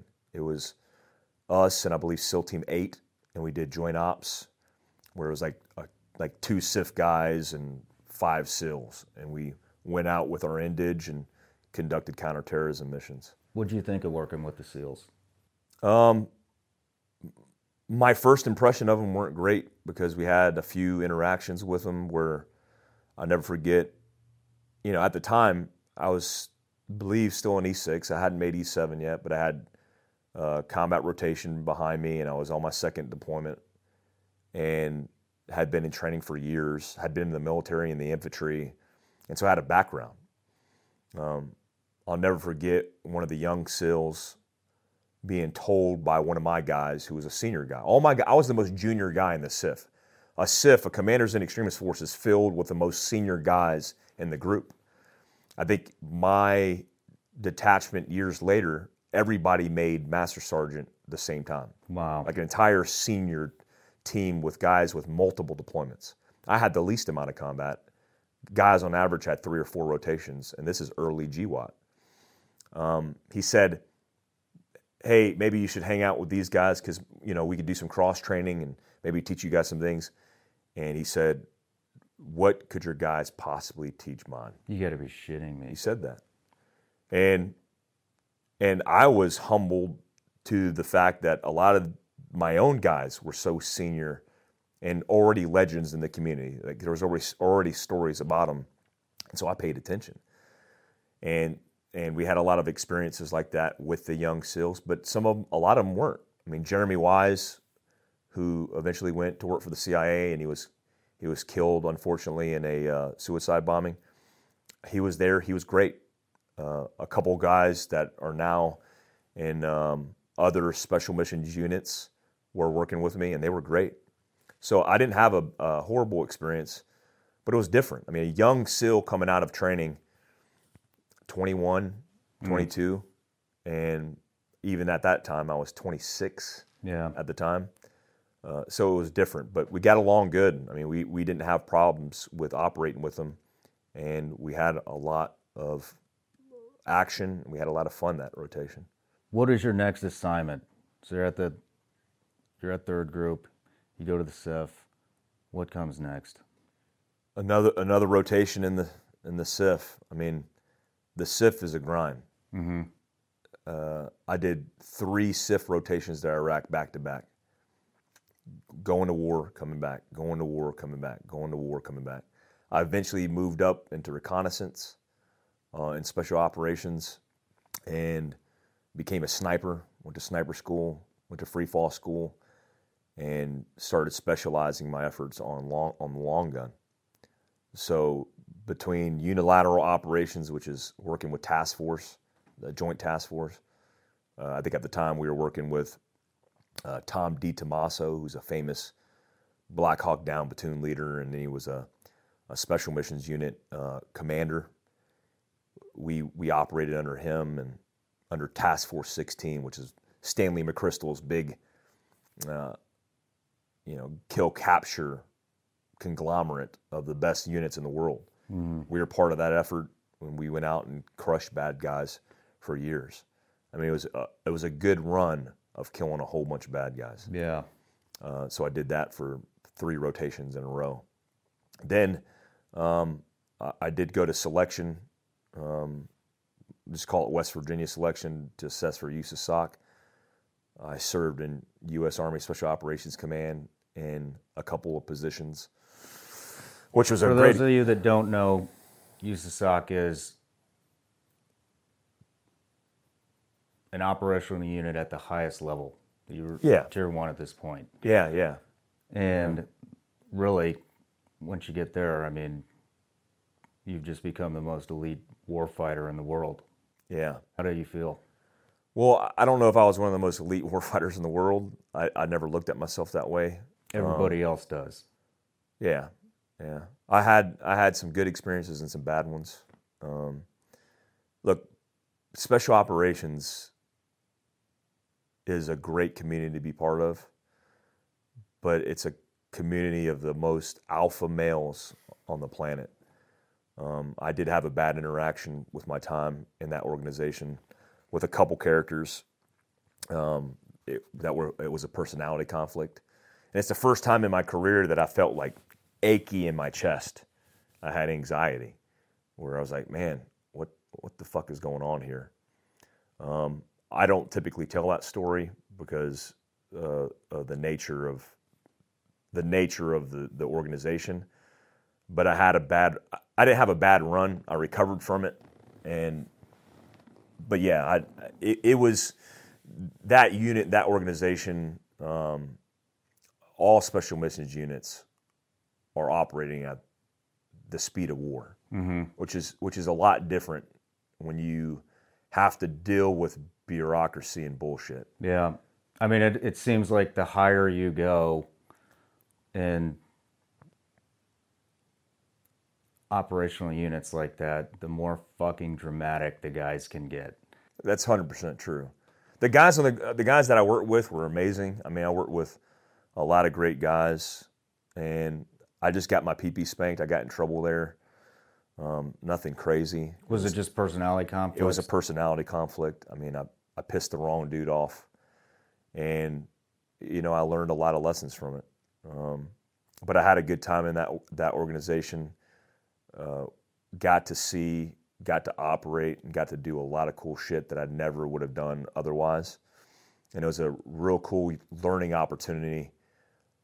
So much so that I got promoted at such a young age. Um, that you know, I made E8 at the age of 30.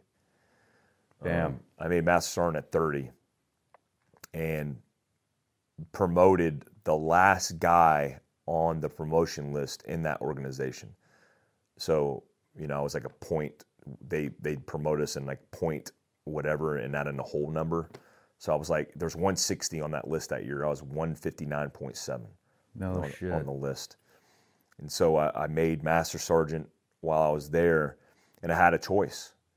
I can go back and retrain and and and do the job for the next 10 years, or I could do what a lot of guys do when they make Master Sergeant and become a team sergeant, which for me was the pinnacle of a, of a career in special operations. To be the team daddy, to be the team sergeant was huge.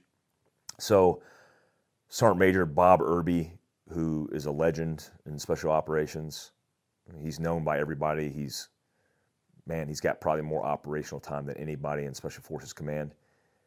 He he heard about me and another guy, I can't mention his name, but he heard about us, and he asked us if we would leave the organization for an opportunity to stand up a new commanders in extremis force from scratch, meaning there was no commanders in extremis force for the continent of Africa, and he asked us if we would like to stand it up, which meant obviously working with Joint Special Operations Command.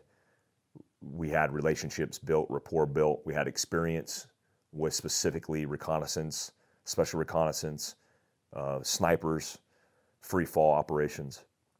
So we we said yes, and we were given uh, we were given everything we needed to be successful. Unlimited budget. We got to pick, hire, and fire our guys, Damn. and it was a, a huge, amazing opportunity to do that. To start a, a mission from nothing, where there's no uh, nobody in the company, and then build it up from scratch, and we did that. You've got a hell of a career, man.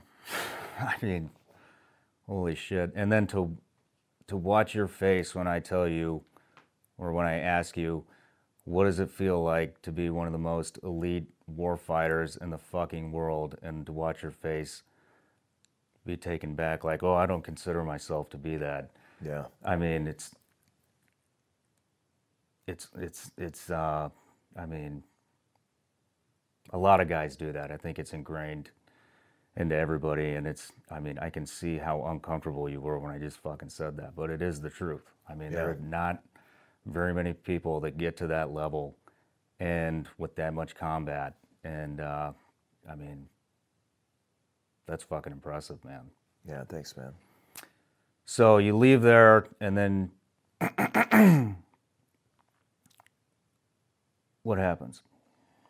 So I leave and start grinding to build up this unit, hire and fire a couple guys, and build up a skill set for special reconnaissance in the continent of Africa to be able to respond to crisis uh, that potentially happen. And there was no, there was no at the time organization that was covering down on Africa because it used to be third group's responsibility, but because of the war, we had a change in, in hands and change in responsibility. So we stood it up. It was a grind. We got validated by Special Operations Command. And that was, ironically enough, September 1st of 2012. We got validated. And a week later, or September 11th, Benghazi happens. I had already been notified prior to Benghazi happening that my team and myself was going to be the first guys into Libya to run what's called a 1208 program, which is a congressionally mandated counterterrorism program to counter Al Qaeda, which therein lies uh, the Benny, therein lies the point, which is before September 11th, 2012 I had already been identified. We're going to go in there, stand up a counterterrorism force to counter Al Qaeda. so it's often been said that hey, there, oh, there was no threats there. There was threats. There was bombings. There were shootings. There was attacks on on uh, uh, the UN, foreign nationals, ambass or uh, uh, embassy staff. So I was getting all those intel sit reps before that happened, and then obviously that happened and it changed everything. Where were you when that happened? Ironically enough, I was back in a special missions units compound doing a crosstalk brief with basically a key leader engagement with the team lead uh, from Team Libya that had been designated, and me and the other guy from my unit, because we were former unit members of that unit. We were there doing a crosstalk. Uh, I'll never forget. I went, I went there and met up with the J3, which was a, at the time a, a colonel, and he told me last night this just happened and this is what's going on. And so I, I stayed an extra few days to assess the situation and to get tied in because at that point it was my unit's responsibility to react and respond outside of obviously the primary main effort that unit that I was in's responsibility of, of uh, responding to that crisis. So was this happening? Was Benghazi happening real time when you found out? Yes. Yeah. It was happening real time. It had it had it was it had it was still active and it was still happening and I was watching on ISR things things unfolding. Jesus Christ! Yeah. Is this what ultimately led you to separate? Yeah, so th- that's exactly right. Long story short, I deployed to Libya soon after that and stood up a 1208 program. And we had all the right things done to go after the guys that were responsible for the killing of uh, the four personnel that were killed in Benghazi. You know, Ambassador Stevens, Smith, and then Glenn Doherty and Tyrone Woods. So we went there. I was deployed there for over six months. I busted my ass and tried everything I could to uh, kill or capture those guys with obviously other special operations units that were there, and other one other special operation unit that was there, and we offered up a full platter, kill capture, bilateral mission, unilateral mission, whatever you want, we'll do. And we were told that the political climate wouldn't allow for it, so we're not going to do anything. Yeah. And so, uh, let's just say I was disgruntled when I came back. I had a lieutenant colonel that I was co located with that was a reserve officer from AFRICOM who was a fucking piece of shit, who was drinking every night, getting drunk, who didn't give a fuck about the mission, who was making excuses every single day about not wanting to work, not wanting to do the op. And so when I get back, I said, "Go fuck yourself." God, And are I you got out. serious? Yeah. You know, I know, I know how fucking tough that can be. I mean, I did, I didn't watch, I didn't we didn't have pred feed or anything like that, but to watch an event going down, I mean, that's one of the most, when you know you can fucking help, it's one of the most helpless feelings in the fucking mm-hmm. world. And I've experienced that as well. Uh, we were working with a foreign counterpart and uh, should have been on that fucking op, but uh, we weren't, and their helos went down. And we listened to the entire thing on the fucking radio and and then we saw them when they got back and uh, i mean and the event that you had to you know stay on the sideline for is i mean yeah i could see how you could be that disgruntled i mean you got out with 18 fucking years in right Yeah, yeah, two years to retirement yep, yeah. I got back. Um, I did get recruited by the CIA at the time.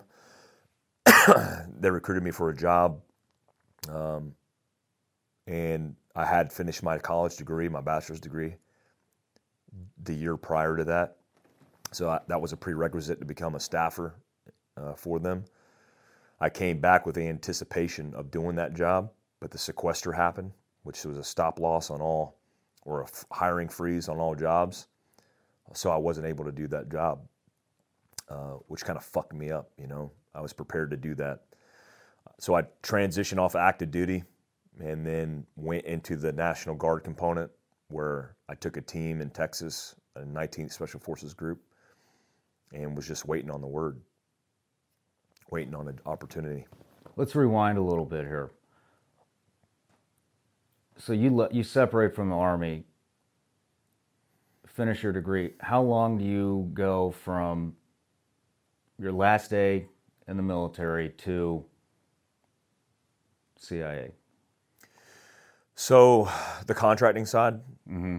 oof, six months, That's it. more. Six months. Yeah, six months.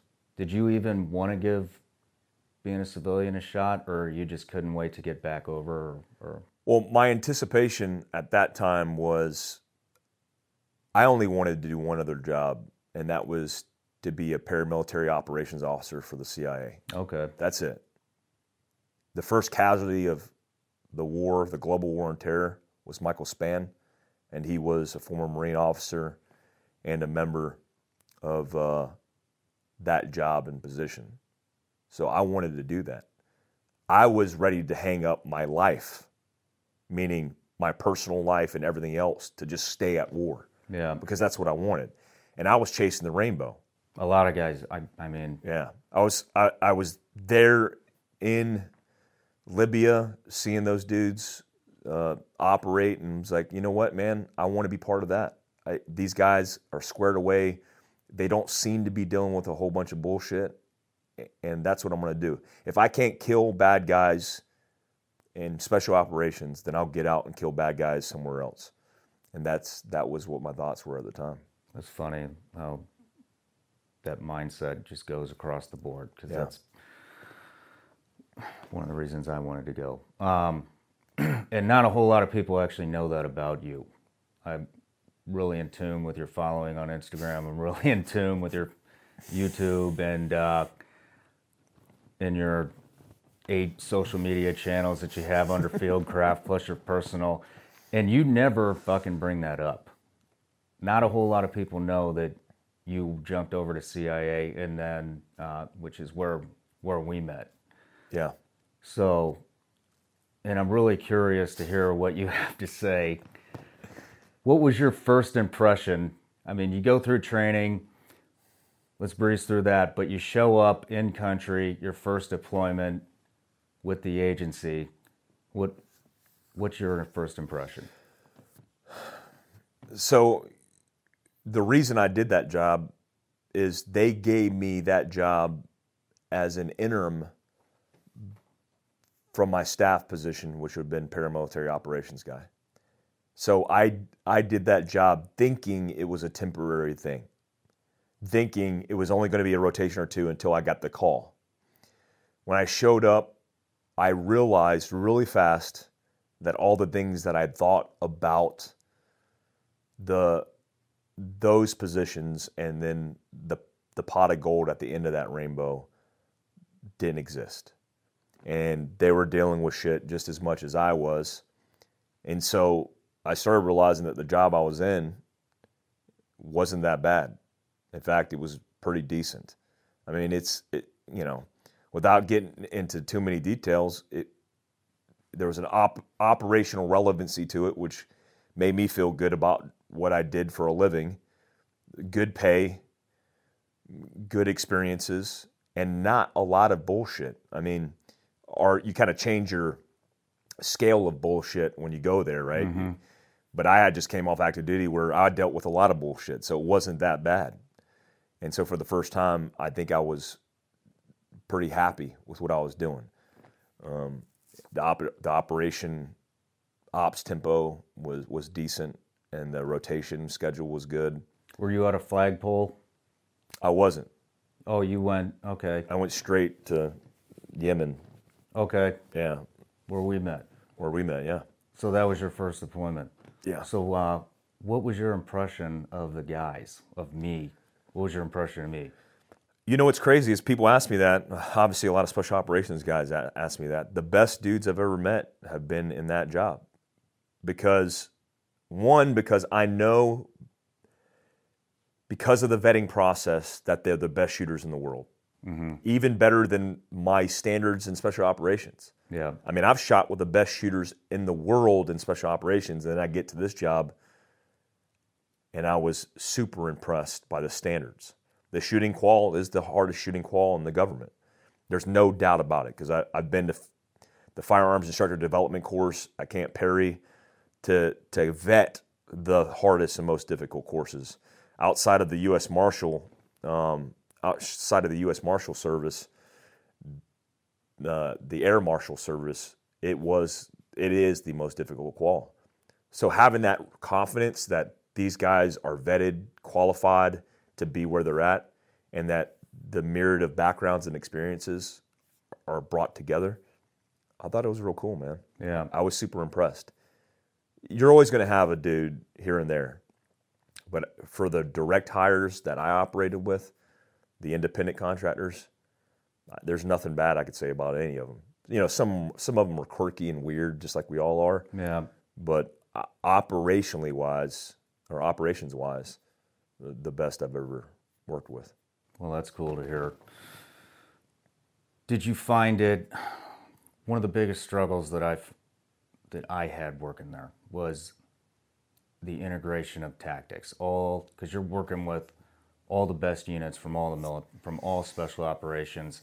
Everybody has their way of doing shit. Everybody thinks their way is the best. Some guys like myself can shut the fuck up and learn new ways and realize, hey, you know, this is what we have to do and this is I mean, we have to be uniform if we're going to work together. And then there's, you know, the other crowd that they can't let go of you know their specific or their unit specific tactics. Where did you fall in that spectrum? I try to strike a good balance. Um, I did have recent GWOT experience and tactics, and you know how that is. The the further displaced you get from the war, there's a whole bunch of different tactics that change. Mm-hmm.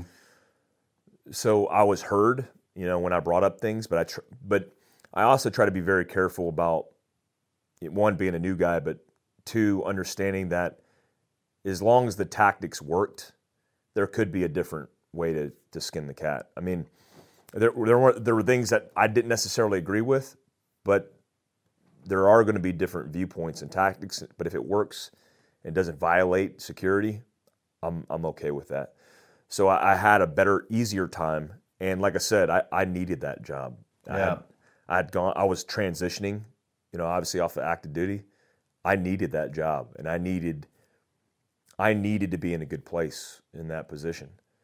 Um, I, I, had just made sergeant major in 19th Special Forces Group, so going back home, I had responsibilities, and so I just couldn't get caught up in any bullshit. I there was drama like there is anywhere else. Mm-hmm. I just go to my room. Yeah, you were a room hobbit. Yeah, stay in my room. You did a lot of squats that trip. I, yeah. I literally saw your butt rising Yeah. Oh you know, yeah. week after week. Two to four hours of squats a day. I had a nice ass after. you after did. that. I was real nice one. man. But so nice. I mean, that's cool though, because I mean, honestly, most guys in that outfit don't have near the fucking experience that you brought to the table. I mean, you just, we just in an hour went over your, you know, breeze through your military uh, career, and I mean, holy shit, dude, that's a lot of fucking trigger time. That's a lot of deployments, and that's a that's a shit ton of experience. I mean, you named all the major schools.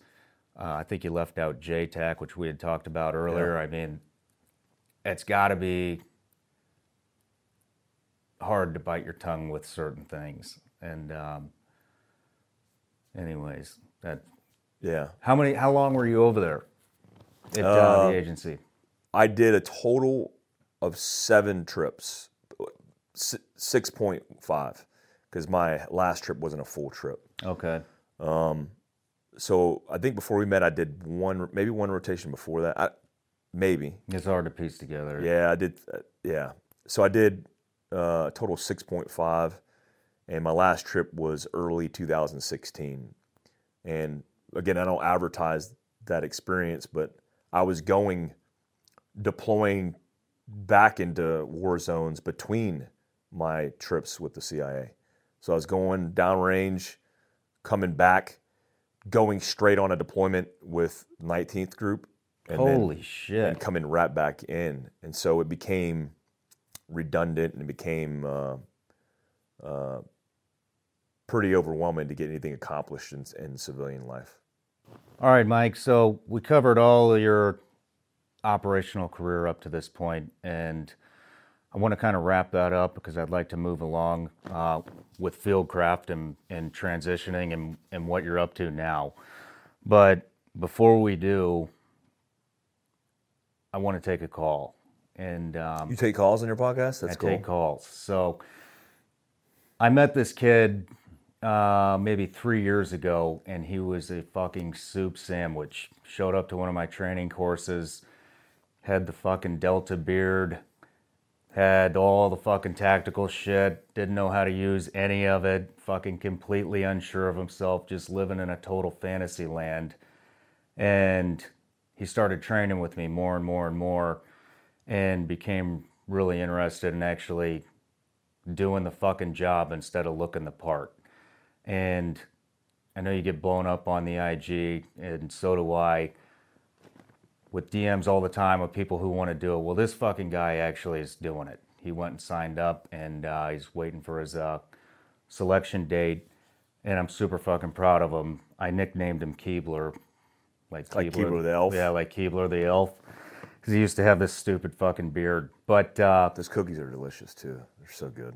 I know, right? So good. So I'm going to give him a call. He's got a question for you about um, going through selection, I think, or and something with uh, the National Guard. So here we go.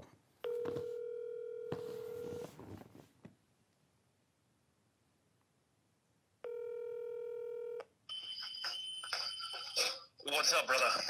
Keebler, you son of a bitch. He in a factory, a, pot, a steel pot the one and factory. You're in my podcast, and I got Mike Glover here. I know you got a question for him. I, I do. How's it going, guys? Good man. Cool, cool. You want me to uh, just ask the question that I sent you the text about?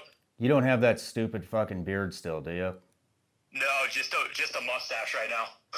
Jesus. yeah, I gotta gotta grow what I can, right? Right on. Well, hey, let's hear your question. All right. Uh, so I have a question that a bunch of uh, the National Guard SF students have. Um, I mean, one that I have for myself as well. Uh, people are just interested hearing, uh, you know, how what the life is like inside of like 19th and 20th group as far as contract work goes, working for the GRS while being in National Guard SF. If you have uh, any information on that. Which just so happens I do. It looks like you're in luck, Keebler. I, I figured uh, I figured Mike Glover might be the right man to ask. Yeah, so I, I obviously did that for a living where I was doing contracting and then coming back and operating in that uh, 19th group. I was in Charlie 119, and I had a good sergeant major. I had a good company commander, but I was also a team sergeant in that company before I made sergeant major. So the the time period in which I was a team sergeant, I had stood up a team from scratch. Uh, I, we didn't have a detachment when I rolled in there. I got to handpick some guys and put them on my detachment, and uh, found that you know operating overseas, no matter what your position was, was commonplace in in those guard units. I mean, you're going to have a lot of guys that contract. Hell, half the guys that work in 19th Group more than likely contract. Now, with that being said, depending on who your client is or who you contract for, is going to determine whether or not it's okay. Most of the time, I would say 99% of the time, it's fine. There, there's no issues with it because, again, you're not doing um, you're not doing anything during the year besides the one week in a month, and you know as long as you could try to make the two weeks a year, that's fine. A good company in special forces will work with you via the B team operations sergeant. So if the B team ops guy is switched on, which mine was, he's super squared away. He facilitated guys who missed their two week, two weeks a year uh, annual training, and that was okay. He just made up for it by sending them to school, by making them do details at the schoolhouse or at the uh, the unit, and so it's not an issue. I mean, it's just what happens. I think uh, a lot of people don't understand this about the guard component of SF. It's a it's a secret and it's one of the best kept secrets in special operations. And I'll just leave it at that. It's a great organization to work for. I had a good time. Does that answer your question? Yeah, it definitely does. That's uh, that's definitely helpful because uh, over here, like even the guard liaison, they don't really have any information on that. They just kind of try to tell the guys to just once you get to your group, be the guard bum, just go to as many schools as possible and try to hop onto other ODA's deployments. So I just wanted to hear from a contract perspective of it yeah, if you the info. Yeah, if you're if you're a guard guy and you go to SOTIC, if you go to sniper school, for example, that counts as all your time because you're activated, obviously. So just going to a school or going to some training on your off time. I was very proactive when I came back for a contract trip. I would show up and be on the clock and hanging out, fixing stuff in the team room, training guys that showed up new. So there's always something that you could do to make up for the time on the back end. And at the end of the day, it's not that big of a deal. You're, if you have a federal government position or job, contractor or not, you're pretty secure in your position. The, the guard can't really fuck with you. That's good to hear. All right, Keebler. What are you doing today? Why the fuck aren't you at work? Why aren't you I rucking actually right at- now? I actually am at work. I'm uh, outside uh, standard security for the 18 Bravo compound, killing the game. Hell yeah. I remember that compound. That's solid. yeah. It's changed a bit It's since I've been there. Exactly the same. Yeah. All right, Keebs. Good All luck right, to you. Talk to you soon. If you don't make it, don't ever fucking call me again. I'm just kidding. I'm just kidding. But seriously. No, I'm not. Don't worry, I'm gonna I'm gonna make it. I've had some cool mentors. All right. All right. All right, man. Later. We'll talk soon. All right, bye. Smart question. So that was Keebler. Yeah, that's a good question, man. So we're out of the combat stuff. We're out of the military and the operational units. You're done with your last CIA deployment. And now it's time to start transitioning, which everyone I know in special operations dreads the transition. How was yours? Oh man, it was bad. It, it wasn't good. I mean, I, I made a lot of mistakes. I had a hard time. Could you sleep? Nope, no sleep, anxiety, waking up all the time in the middle of the night, looking out the windows, staring off in the sky, in tears, not really understanding what the fuck's going on with me. Trying to get through the VA process and get some help, which was failing. Uh, not having a job and just trying to grind it on my own. Uh, failed relationships. I mean, the list goes on. It was it was a fucked up experience. Yeah. It's always, it's always. Uh, I've never heard of one that went smoothly. Yeah, if somebody said, uh, "Yeah, my transition was just super easy and Yeah. just no problem," I'd be super suspect of that person. Yeah. Is there one thing that kind of gave you gave you I mean, I don't really know how dark it got. We did have a conversation and you had told me I kind of shared my experience with you on when I tried to commit suicide and then you had a similar experience. Yeah, I, I had a, a night where uh, you know I was prescribed Ambien. I was drinking alcohol, and I had a pistol in my hand. And you know the best way to the best way described to me, uh, my own thoughts, was the fact that you know in in our career fields, our job is to be an asset to our team, to our unit, to our country and we take out liabilities.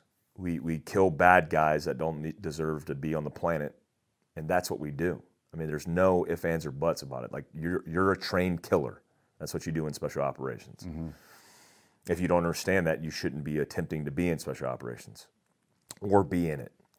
And so we're used to taking out bad guys. Mm-hmm. And I looked at myself at that point in my life as a bad guy. I had made some ra- really bad personal decisions that affected my relationships to, to those closest to me. I had, you know, isolated myself.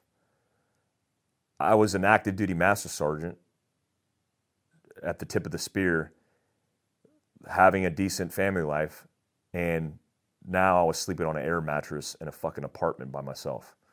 I had spent that time period, nobody wanted to be around me, including my own family.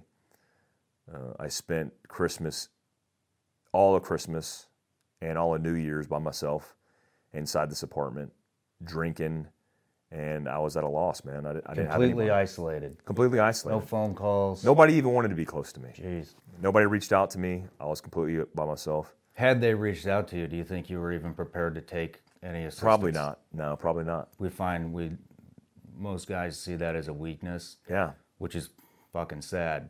But Yeah, I fell asleep drunk with a pistol in my hand and a bottle of wine in another hand on the floor of my shitty apartment in Texas. any idea what pulled you through that? To be honest, not really. I don't know. Uh, I think I just got through it because I didn't have the courage to kill myself. Um, I, I, it had nothing to do with empathy or compassion for others. I didn't kill myself because I felt for other people and they, how they would live without me, kind of shit. I, I didn't want to be alive, um, but I just didn't have the fucking balls to do it, so Yeah. I didn't. And you know what? What did did help me is it was a struggle. I mean, to breathe. I was breathe like I was taking one breath at a time just to get through the moment.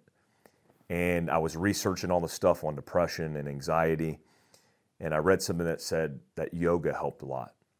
There was a yoga studio a mile down the road that did 90 minute hot yoga.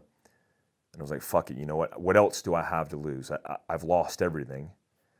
Um, let me just try. And so I went to a yoga class and it did help me. Like I did yoga, I sweated my ass off, and walked away from that experience going, man, this actually helped me a little bit. No shit. And just in increments, small increments, one day at a time, I started to pull myself out of it. Um, I still had epic failed relationships. You know, I want to blame my crazy ass ex girlfriends for a lot of stuff, and they were crazy in a lot of ways. Most of them are. Most of them are, especially the hotter ones. But it was me. I was fucked up, man. Yeah. I mean, things that, you know, civilians aren't prepared with the capacity to even understand what's happening to them when you lose your shit or your temper flares or you punch a hole through a wall or you just do stupid shit and say stupid shit. That there's no context for them. So it all comes across as crazy. There's no empathy. I never got empathy from my ex-girlfriend. She never said, "I'm so sorry that you had to go through this" because she didn't even understand it. Yeah. So I want to point the finger and be like, fuck you for not having empathy for me, but fuck me for just being a dick. Yeah. But again, it's not our fault in, in, a, in a way. I mean, I, I think we should take personal responsibility for things that we do wrong.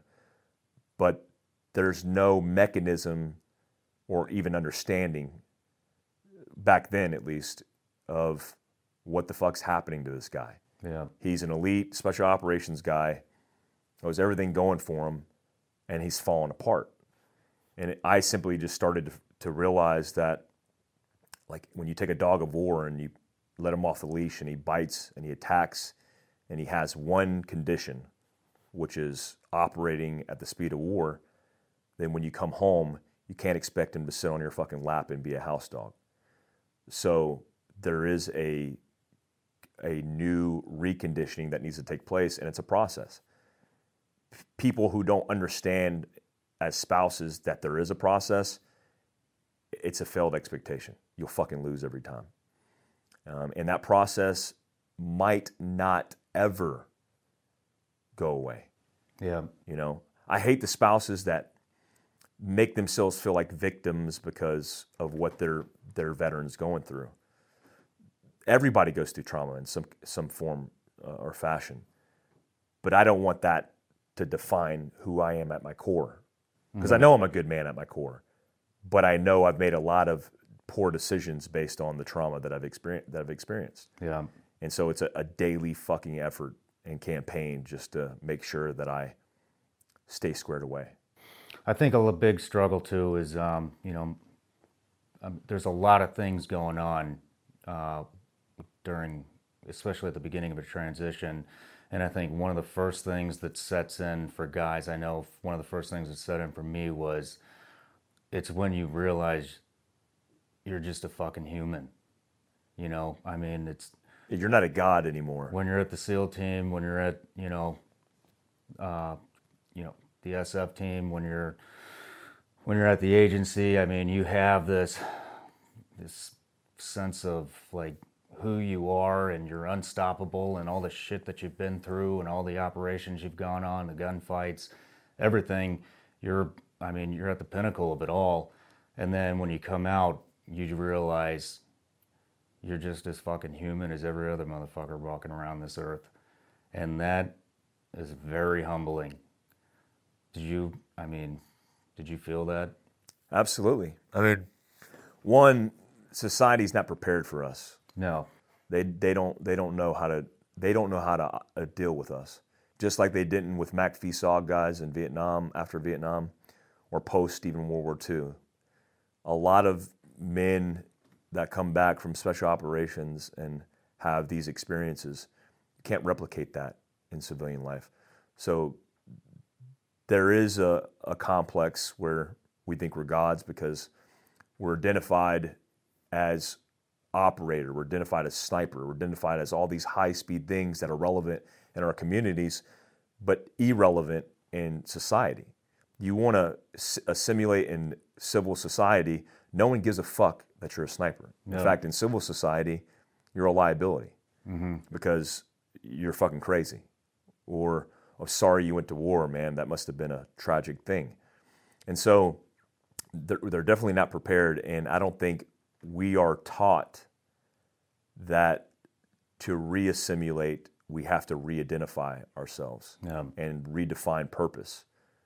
Purpose for me in the military was killing bad guys. Mm-hmm. That's the only drive and purpose that I had. I woke up every morning, even as a leader in special operations. If I don't kill bad guys, I'm a failure. It- whether that's kinetic, proxy, directly, killing bad guys was my job. Yeah. How does that translate into the, the civilian sector? You know, not very well. It doesn't. Yeah, it doesn't. not very well. But um,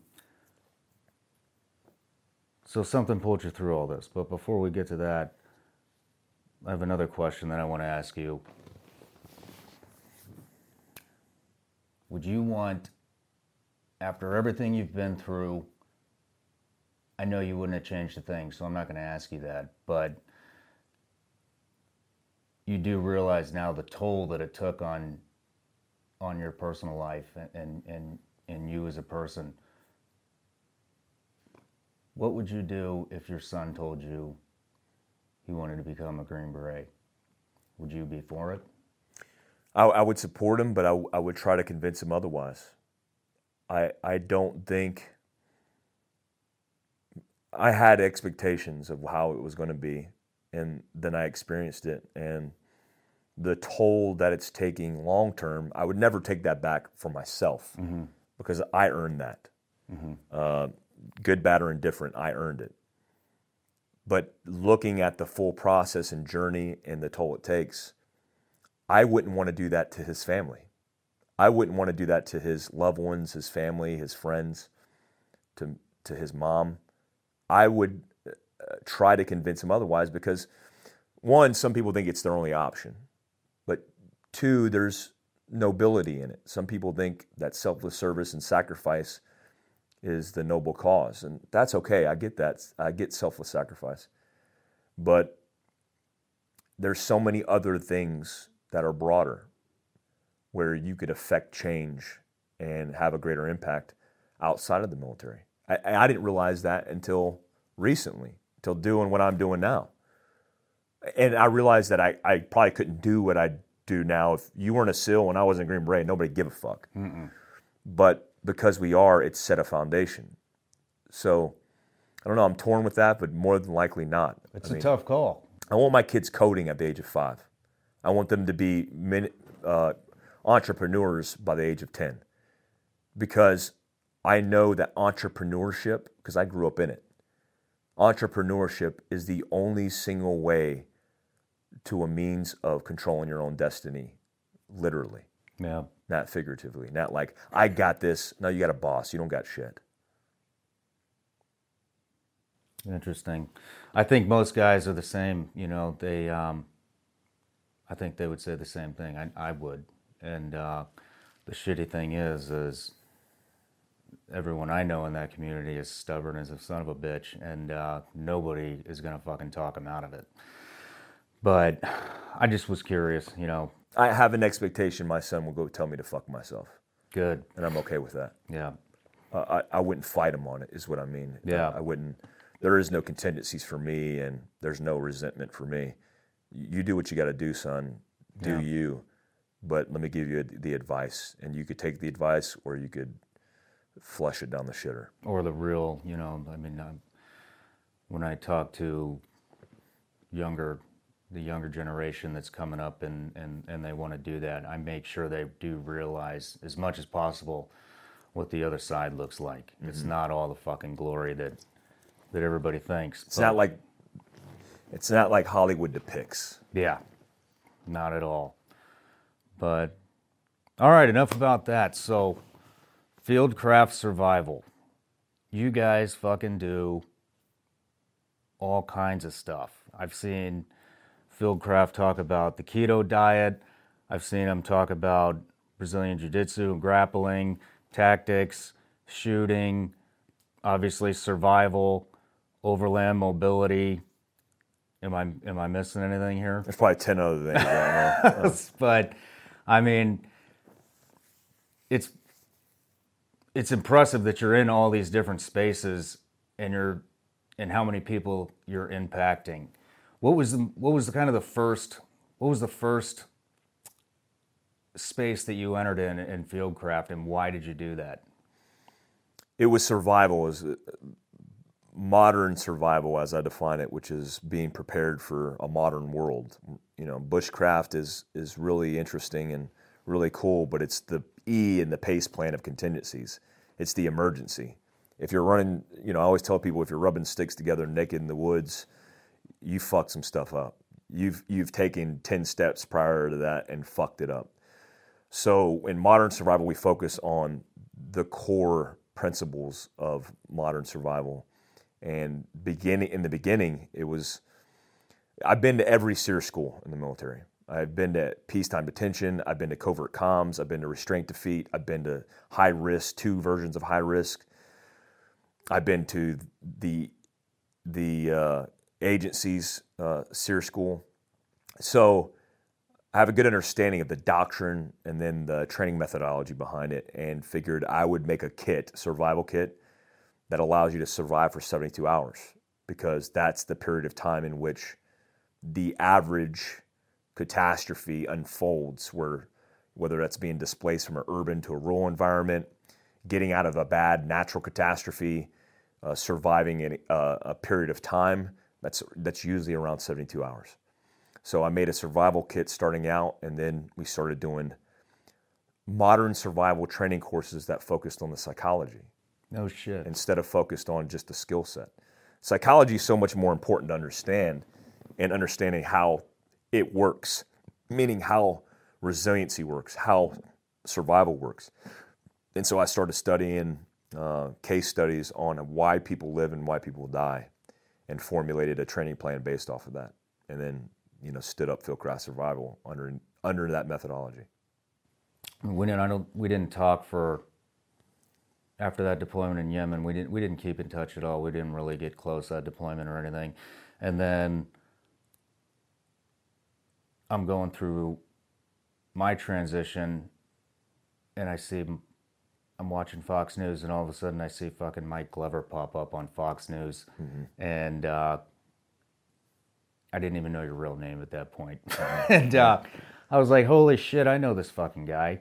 And uh, that's, I looked you up, you know, and um, I saw Fieldcraft and I saw your personal IG and, and I was like, holy shit. And then I started following you more and more. And one of the things that I really like about what you guys are doing in the tactical space is you just fucking have this way of keeping it real and there's not and you keep the the tough guy bullshit attitude out of it which makes for the perfect learning environment but you keep everything very realistic you're not out there fucking dancing around like an idiot um, you're focused on shit that works and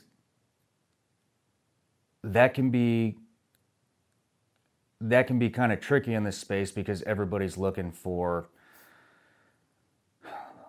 the circus, the shit that looks cool. And you've created a successful training business without ever getting involved in that shit. How did you do that?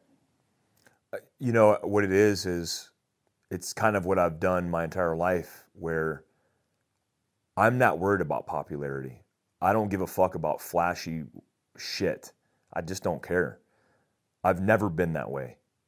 I grew up poor and I didn't have a desire to pretend like I was rich.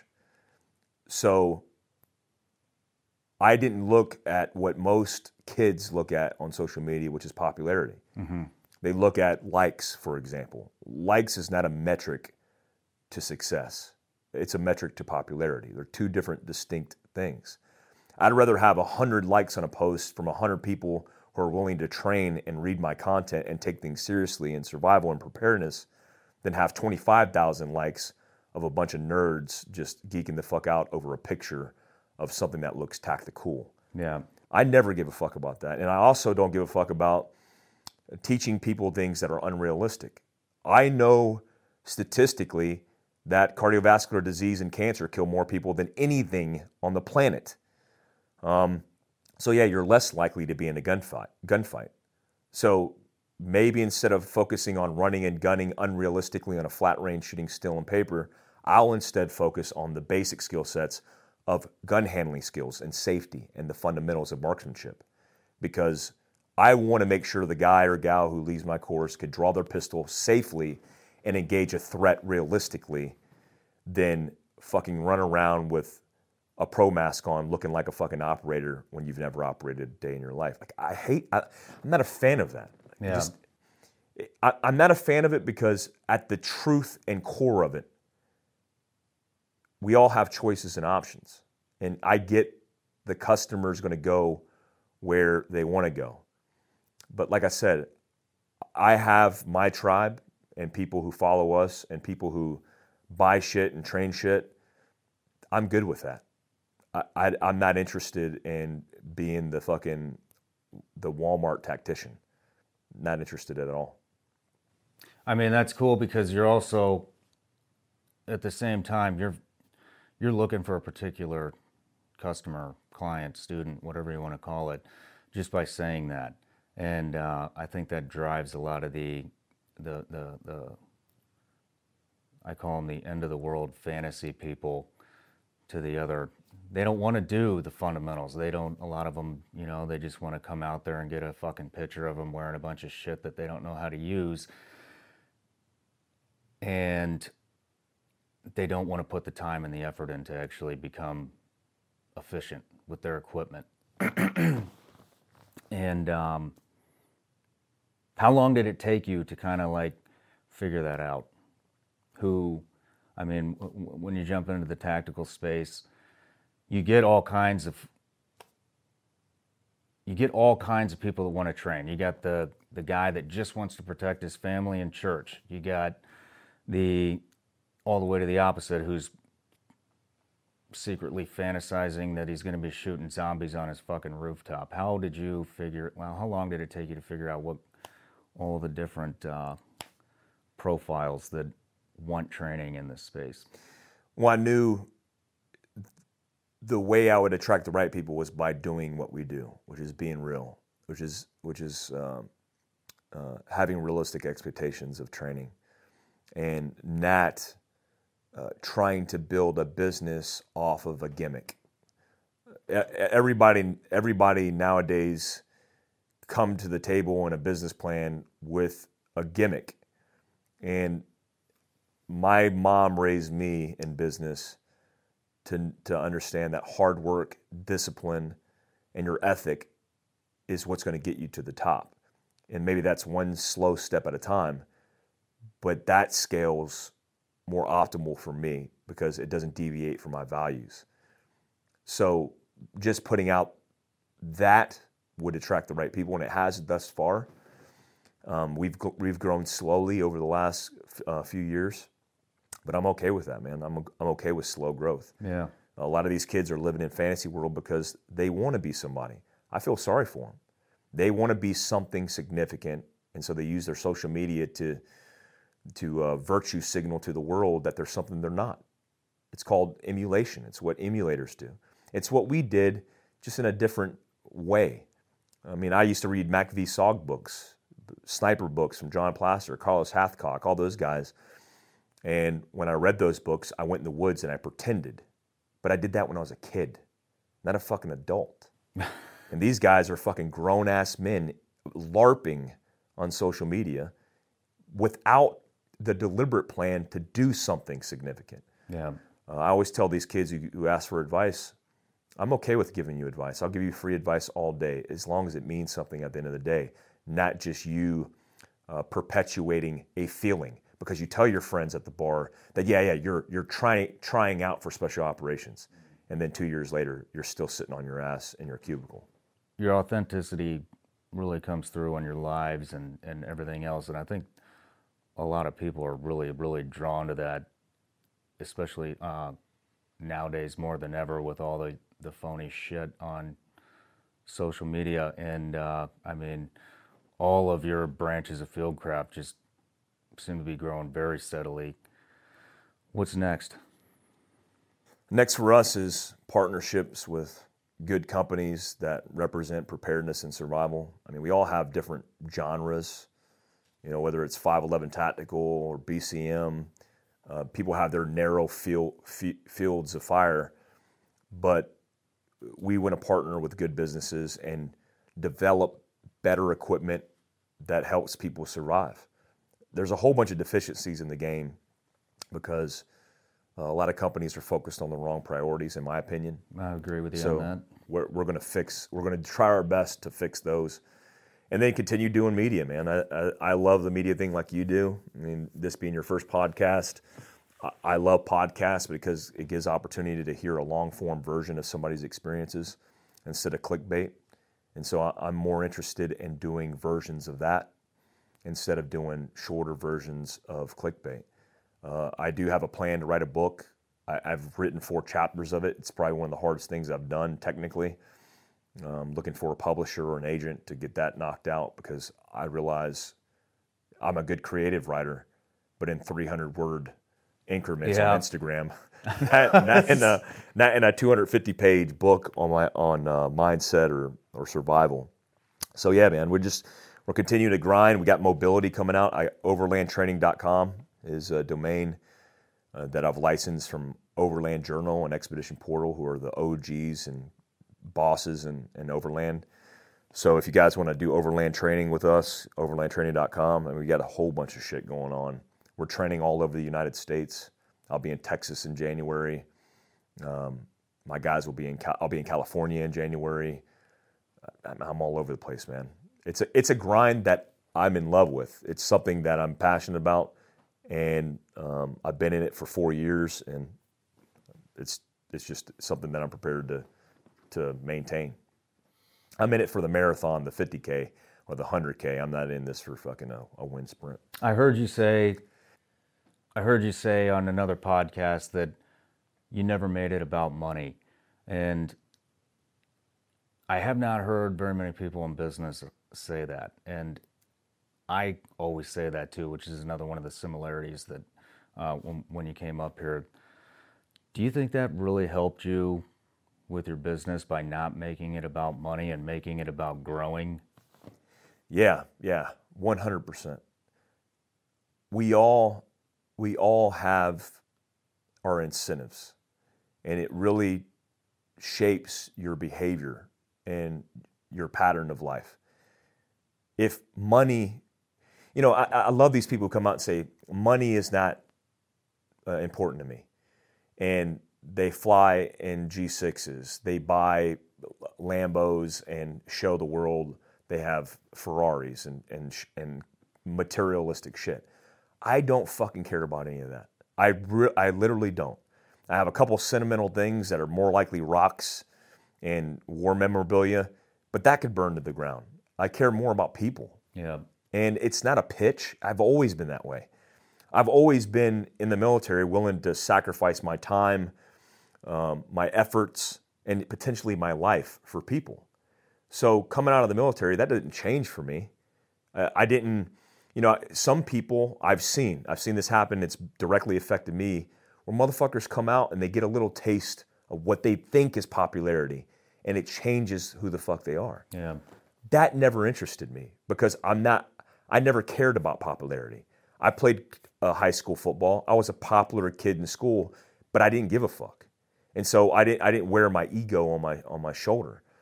So when I make it about people, it changes the, the priorities, whereby the bottom line for me isn't the profit margin. The bottom line is taking care of people. And by default, and this isn't, I mean, you could look at it in books as a marketing tactic or a business tactic, um, but it has to be genuine. Mm-hmm. And so when I make it about people, people take care of our company. People buy our swag, they tend, attend our training because they believe in the mission, because I've made it about the mission and not about a, a bottom line in marketing. I, I see good companies doing great things and then charging people, fuck, man, $500 for a bag. Like, what? Like, what are you, what are you even doing? Mm. Um, I remember I dropped my, one of my mobility bags and I sold it for 200 bucks. Uh, it cost me 67.50 to make. That margin is low in textiles. I mean, it's low after all the shipping, receiving, the all the labor, the overhead in the building, electricity, etc. You're looking at an additional bag, a 50% pro- profit margin. Dude, that's no money to be made. Yeah. people bitched about it and people complained. So I lowered the price. I even had that thing for 99 bucks just because I knew I wanted to make people happy. Now that's my downfall too. Yeah. My downfall is um, I'm not always looking at the numbers. When in business you should be, you should be looking at the numbers. You should be paying attention to the numbers. But incentive wise, what should drive your behavior and what should drive your uh, your business should be for the right reasons, and that for me is people. In Fieldcraft, you guys, it seems like you guys do a lot of prepping and uh, are masters of it. And I don't know about you, but a lot of the clients that I've had think that there might be something they need to prepare for. So I don't know about Fieldcraft, but I have a feeling our our clientele are very similar uh, because we're both realists and I would say the majority of my clients, not all of them, but the majority of them think that they need to be prepared for something. And you guys are big in the prepping world as well. They think something might happen, not necessarily the end of the world, but they just want to be ready in case of a natural disaster, an EMP.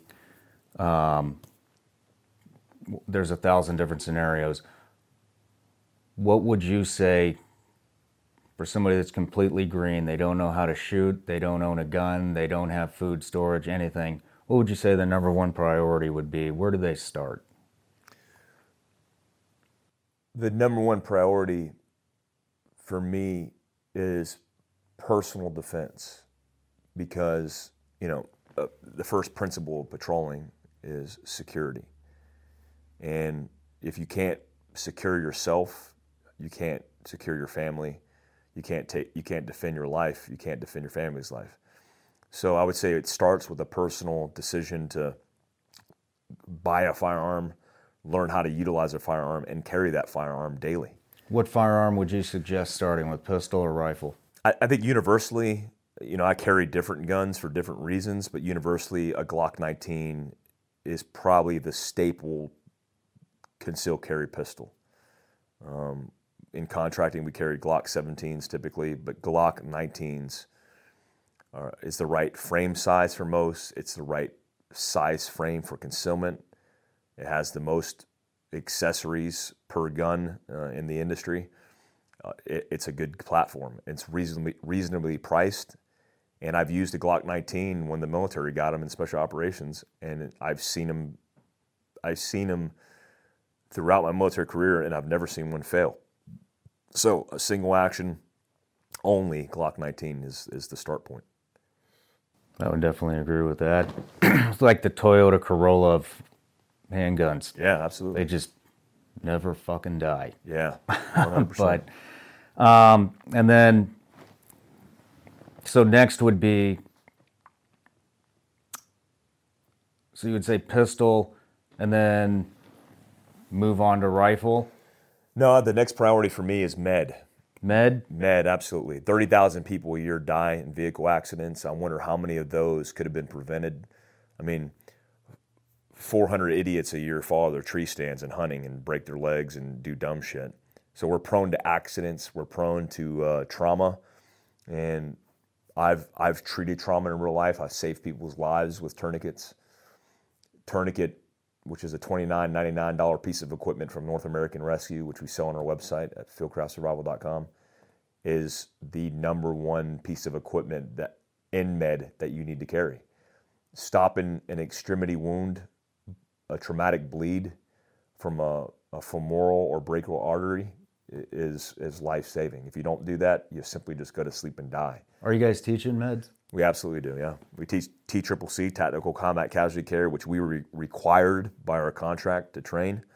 We teach a course, certified T Triple C course through NAEMT, this, the, the certification on uh, tactical med training, trauma training. I just taught a CPR lifesaver course at my uh, Tribe Expo recently. So we, we frequently teach med, and I expect that if in contracting in austere environments we are required to carry a tourniquet um, based on our own understanding of what we could run into, that a civilian should do the same. Whether that's in your inside your waistband, because we do sell an inside the waistband tourniquet holder, or that's inside of a bag or inside your vehicle, somewhere within arm's reach, where if you're experiencing trauma, you could save your life. Interesting. Would so number three, what would the number three thing be? We got pistol, we got med. If we're talking uh, equipment specific things that you need to carry, um, uh, the next piece of equipment would be the way in which you carry it, which would be a, the bag in which you carry. A lot of people don't think about it, but the extension of your capability of what you can carry on your person is limited. Mm-hmm. You can only fit so much shit in your pockets and your pants. And if you have a bag, meaning an everyday carry bag. That might be your purse, your MERS, your European man satchel.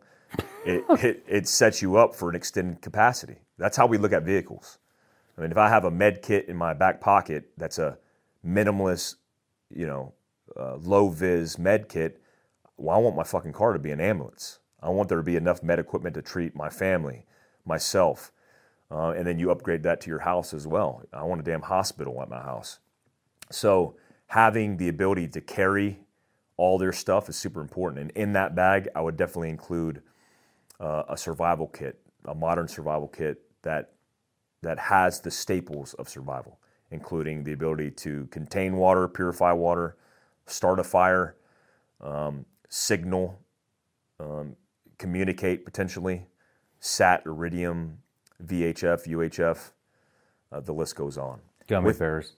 Gummy bears uh, at a, you know, that are fat free, that have lots of carbs, lots of sugars, lots of calories. They're survival bears. That's what we call them. They're survival bears. Yeah. Well, Mike, I know you got a flight to catch, so I'm going to wrap this up, but I just want to say, man, I'm I had a great fucking time. You came up and I didn't I didn't know how this was going to go. We hadn't seen each other in 6 7 years and I mean I think we think very parallel on a lot of things and and uh, it was a great time. We made some great content. I can't thank you enough for coming up here. And it's been awesome watching you grow and watching Fieldcraft grow. And I, I can't wait to see what comes in the years ahead. So thank you for coming out. Thanks for having me, man. I'm looking forward to hearing your podcast and seeing what you guys have in the future. I mean, you you're you're one of three YouTube channels that I watch. The other two are mushroom YouTube channels um, foraging for mushrooms. You do love some mushrooms. I love them. I love them. and so, yeah, man, I, I, appreciate you guys having me out and you know open your doors to me. And and it's rare for me like you to get out. And when I do go out, it's only for specific reasons or specific people.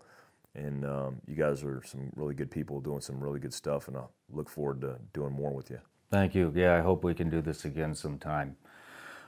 Real quick before we uh, hang this up, where can we find you? We're all over social media, obviously. Fieldcraft Survival Fit, Fieldcraft Mobility, Fieldcraft Survival, uh, Mike.a.glover on my personal, uh, fieldcraftsurvival.com, overlandtraining.com. Uh, if you if you need to find us, just Google us. You'll you'll find us. Um, we have a podcast on iTunes called the Phil Fieldcraft Survival Podcast. And we also have a podcast called the Modern Mindset 365 Podcast, uh, which is all about mindset. So, yeah, definitely hit us up and look us up. You heard it. Look them up. I think you should open another profile called Magic Mike, but Magic Mike. But uh, I like that. Yeah, that's a good one. But all right, thanks again, man, and um, we'll see you guys soon. We got to jet to the airport. Cool. Thanks, guys.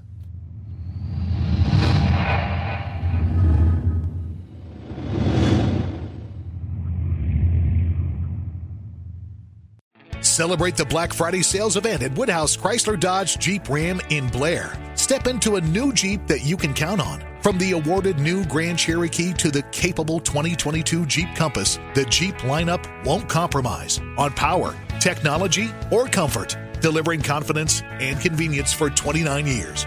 Woodhouse Chrysler Dodge Jeep Ram in Blair is your trusted auto partner. Visit us off Highway 30 in Blair or online at WoodhouseChryslerJeepDodge.com.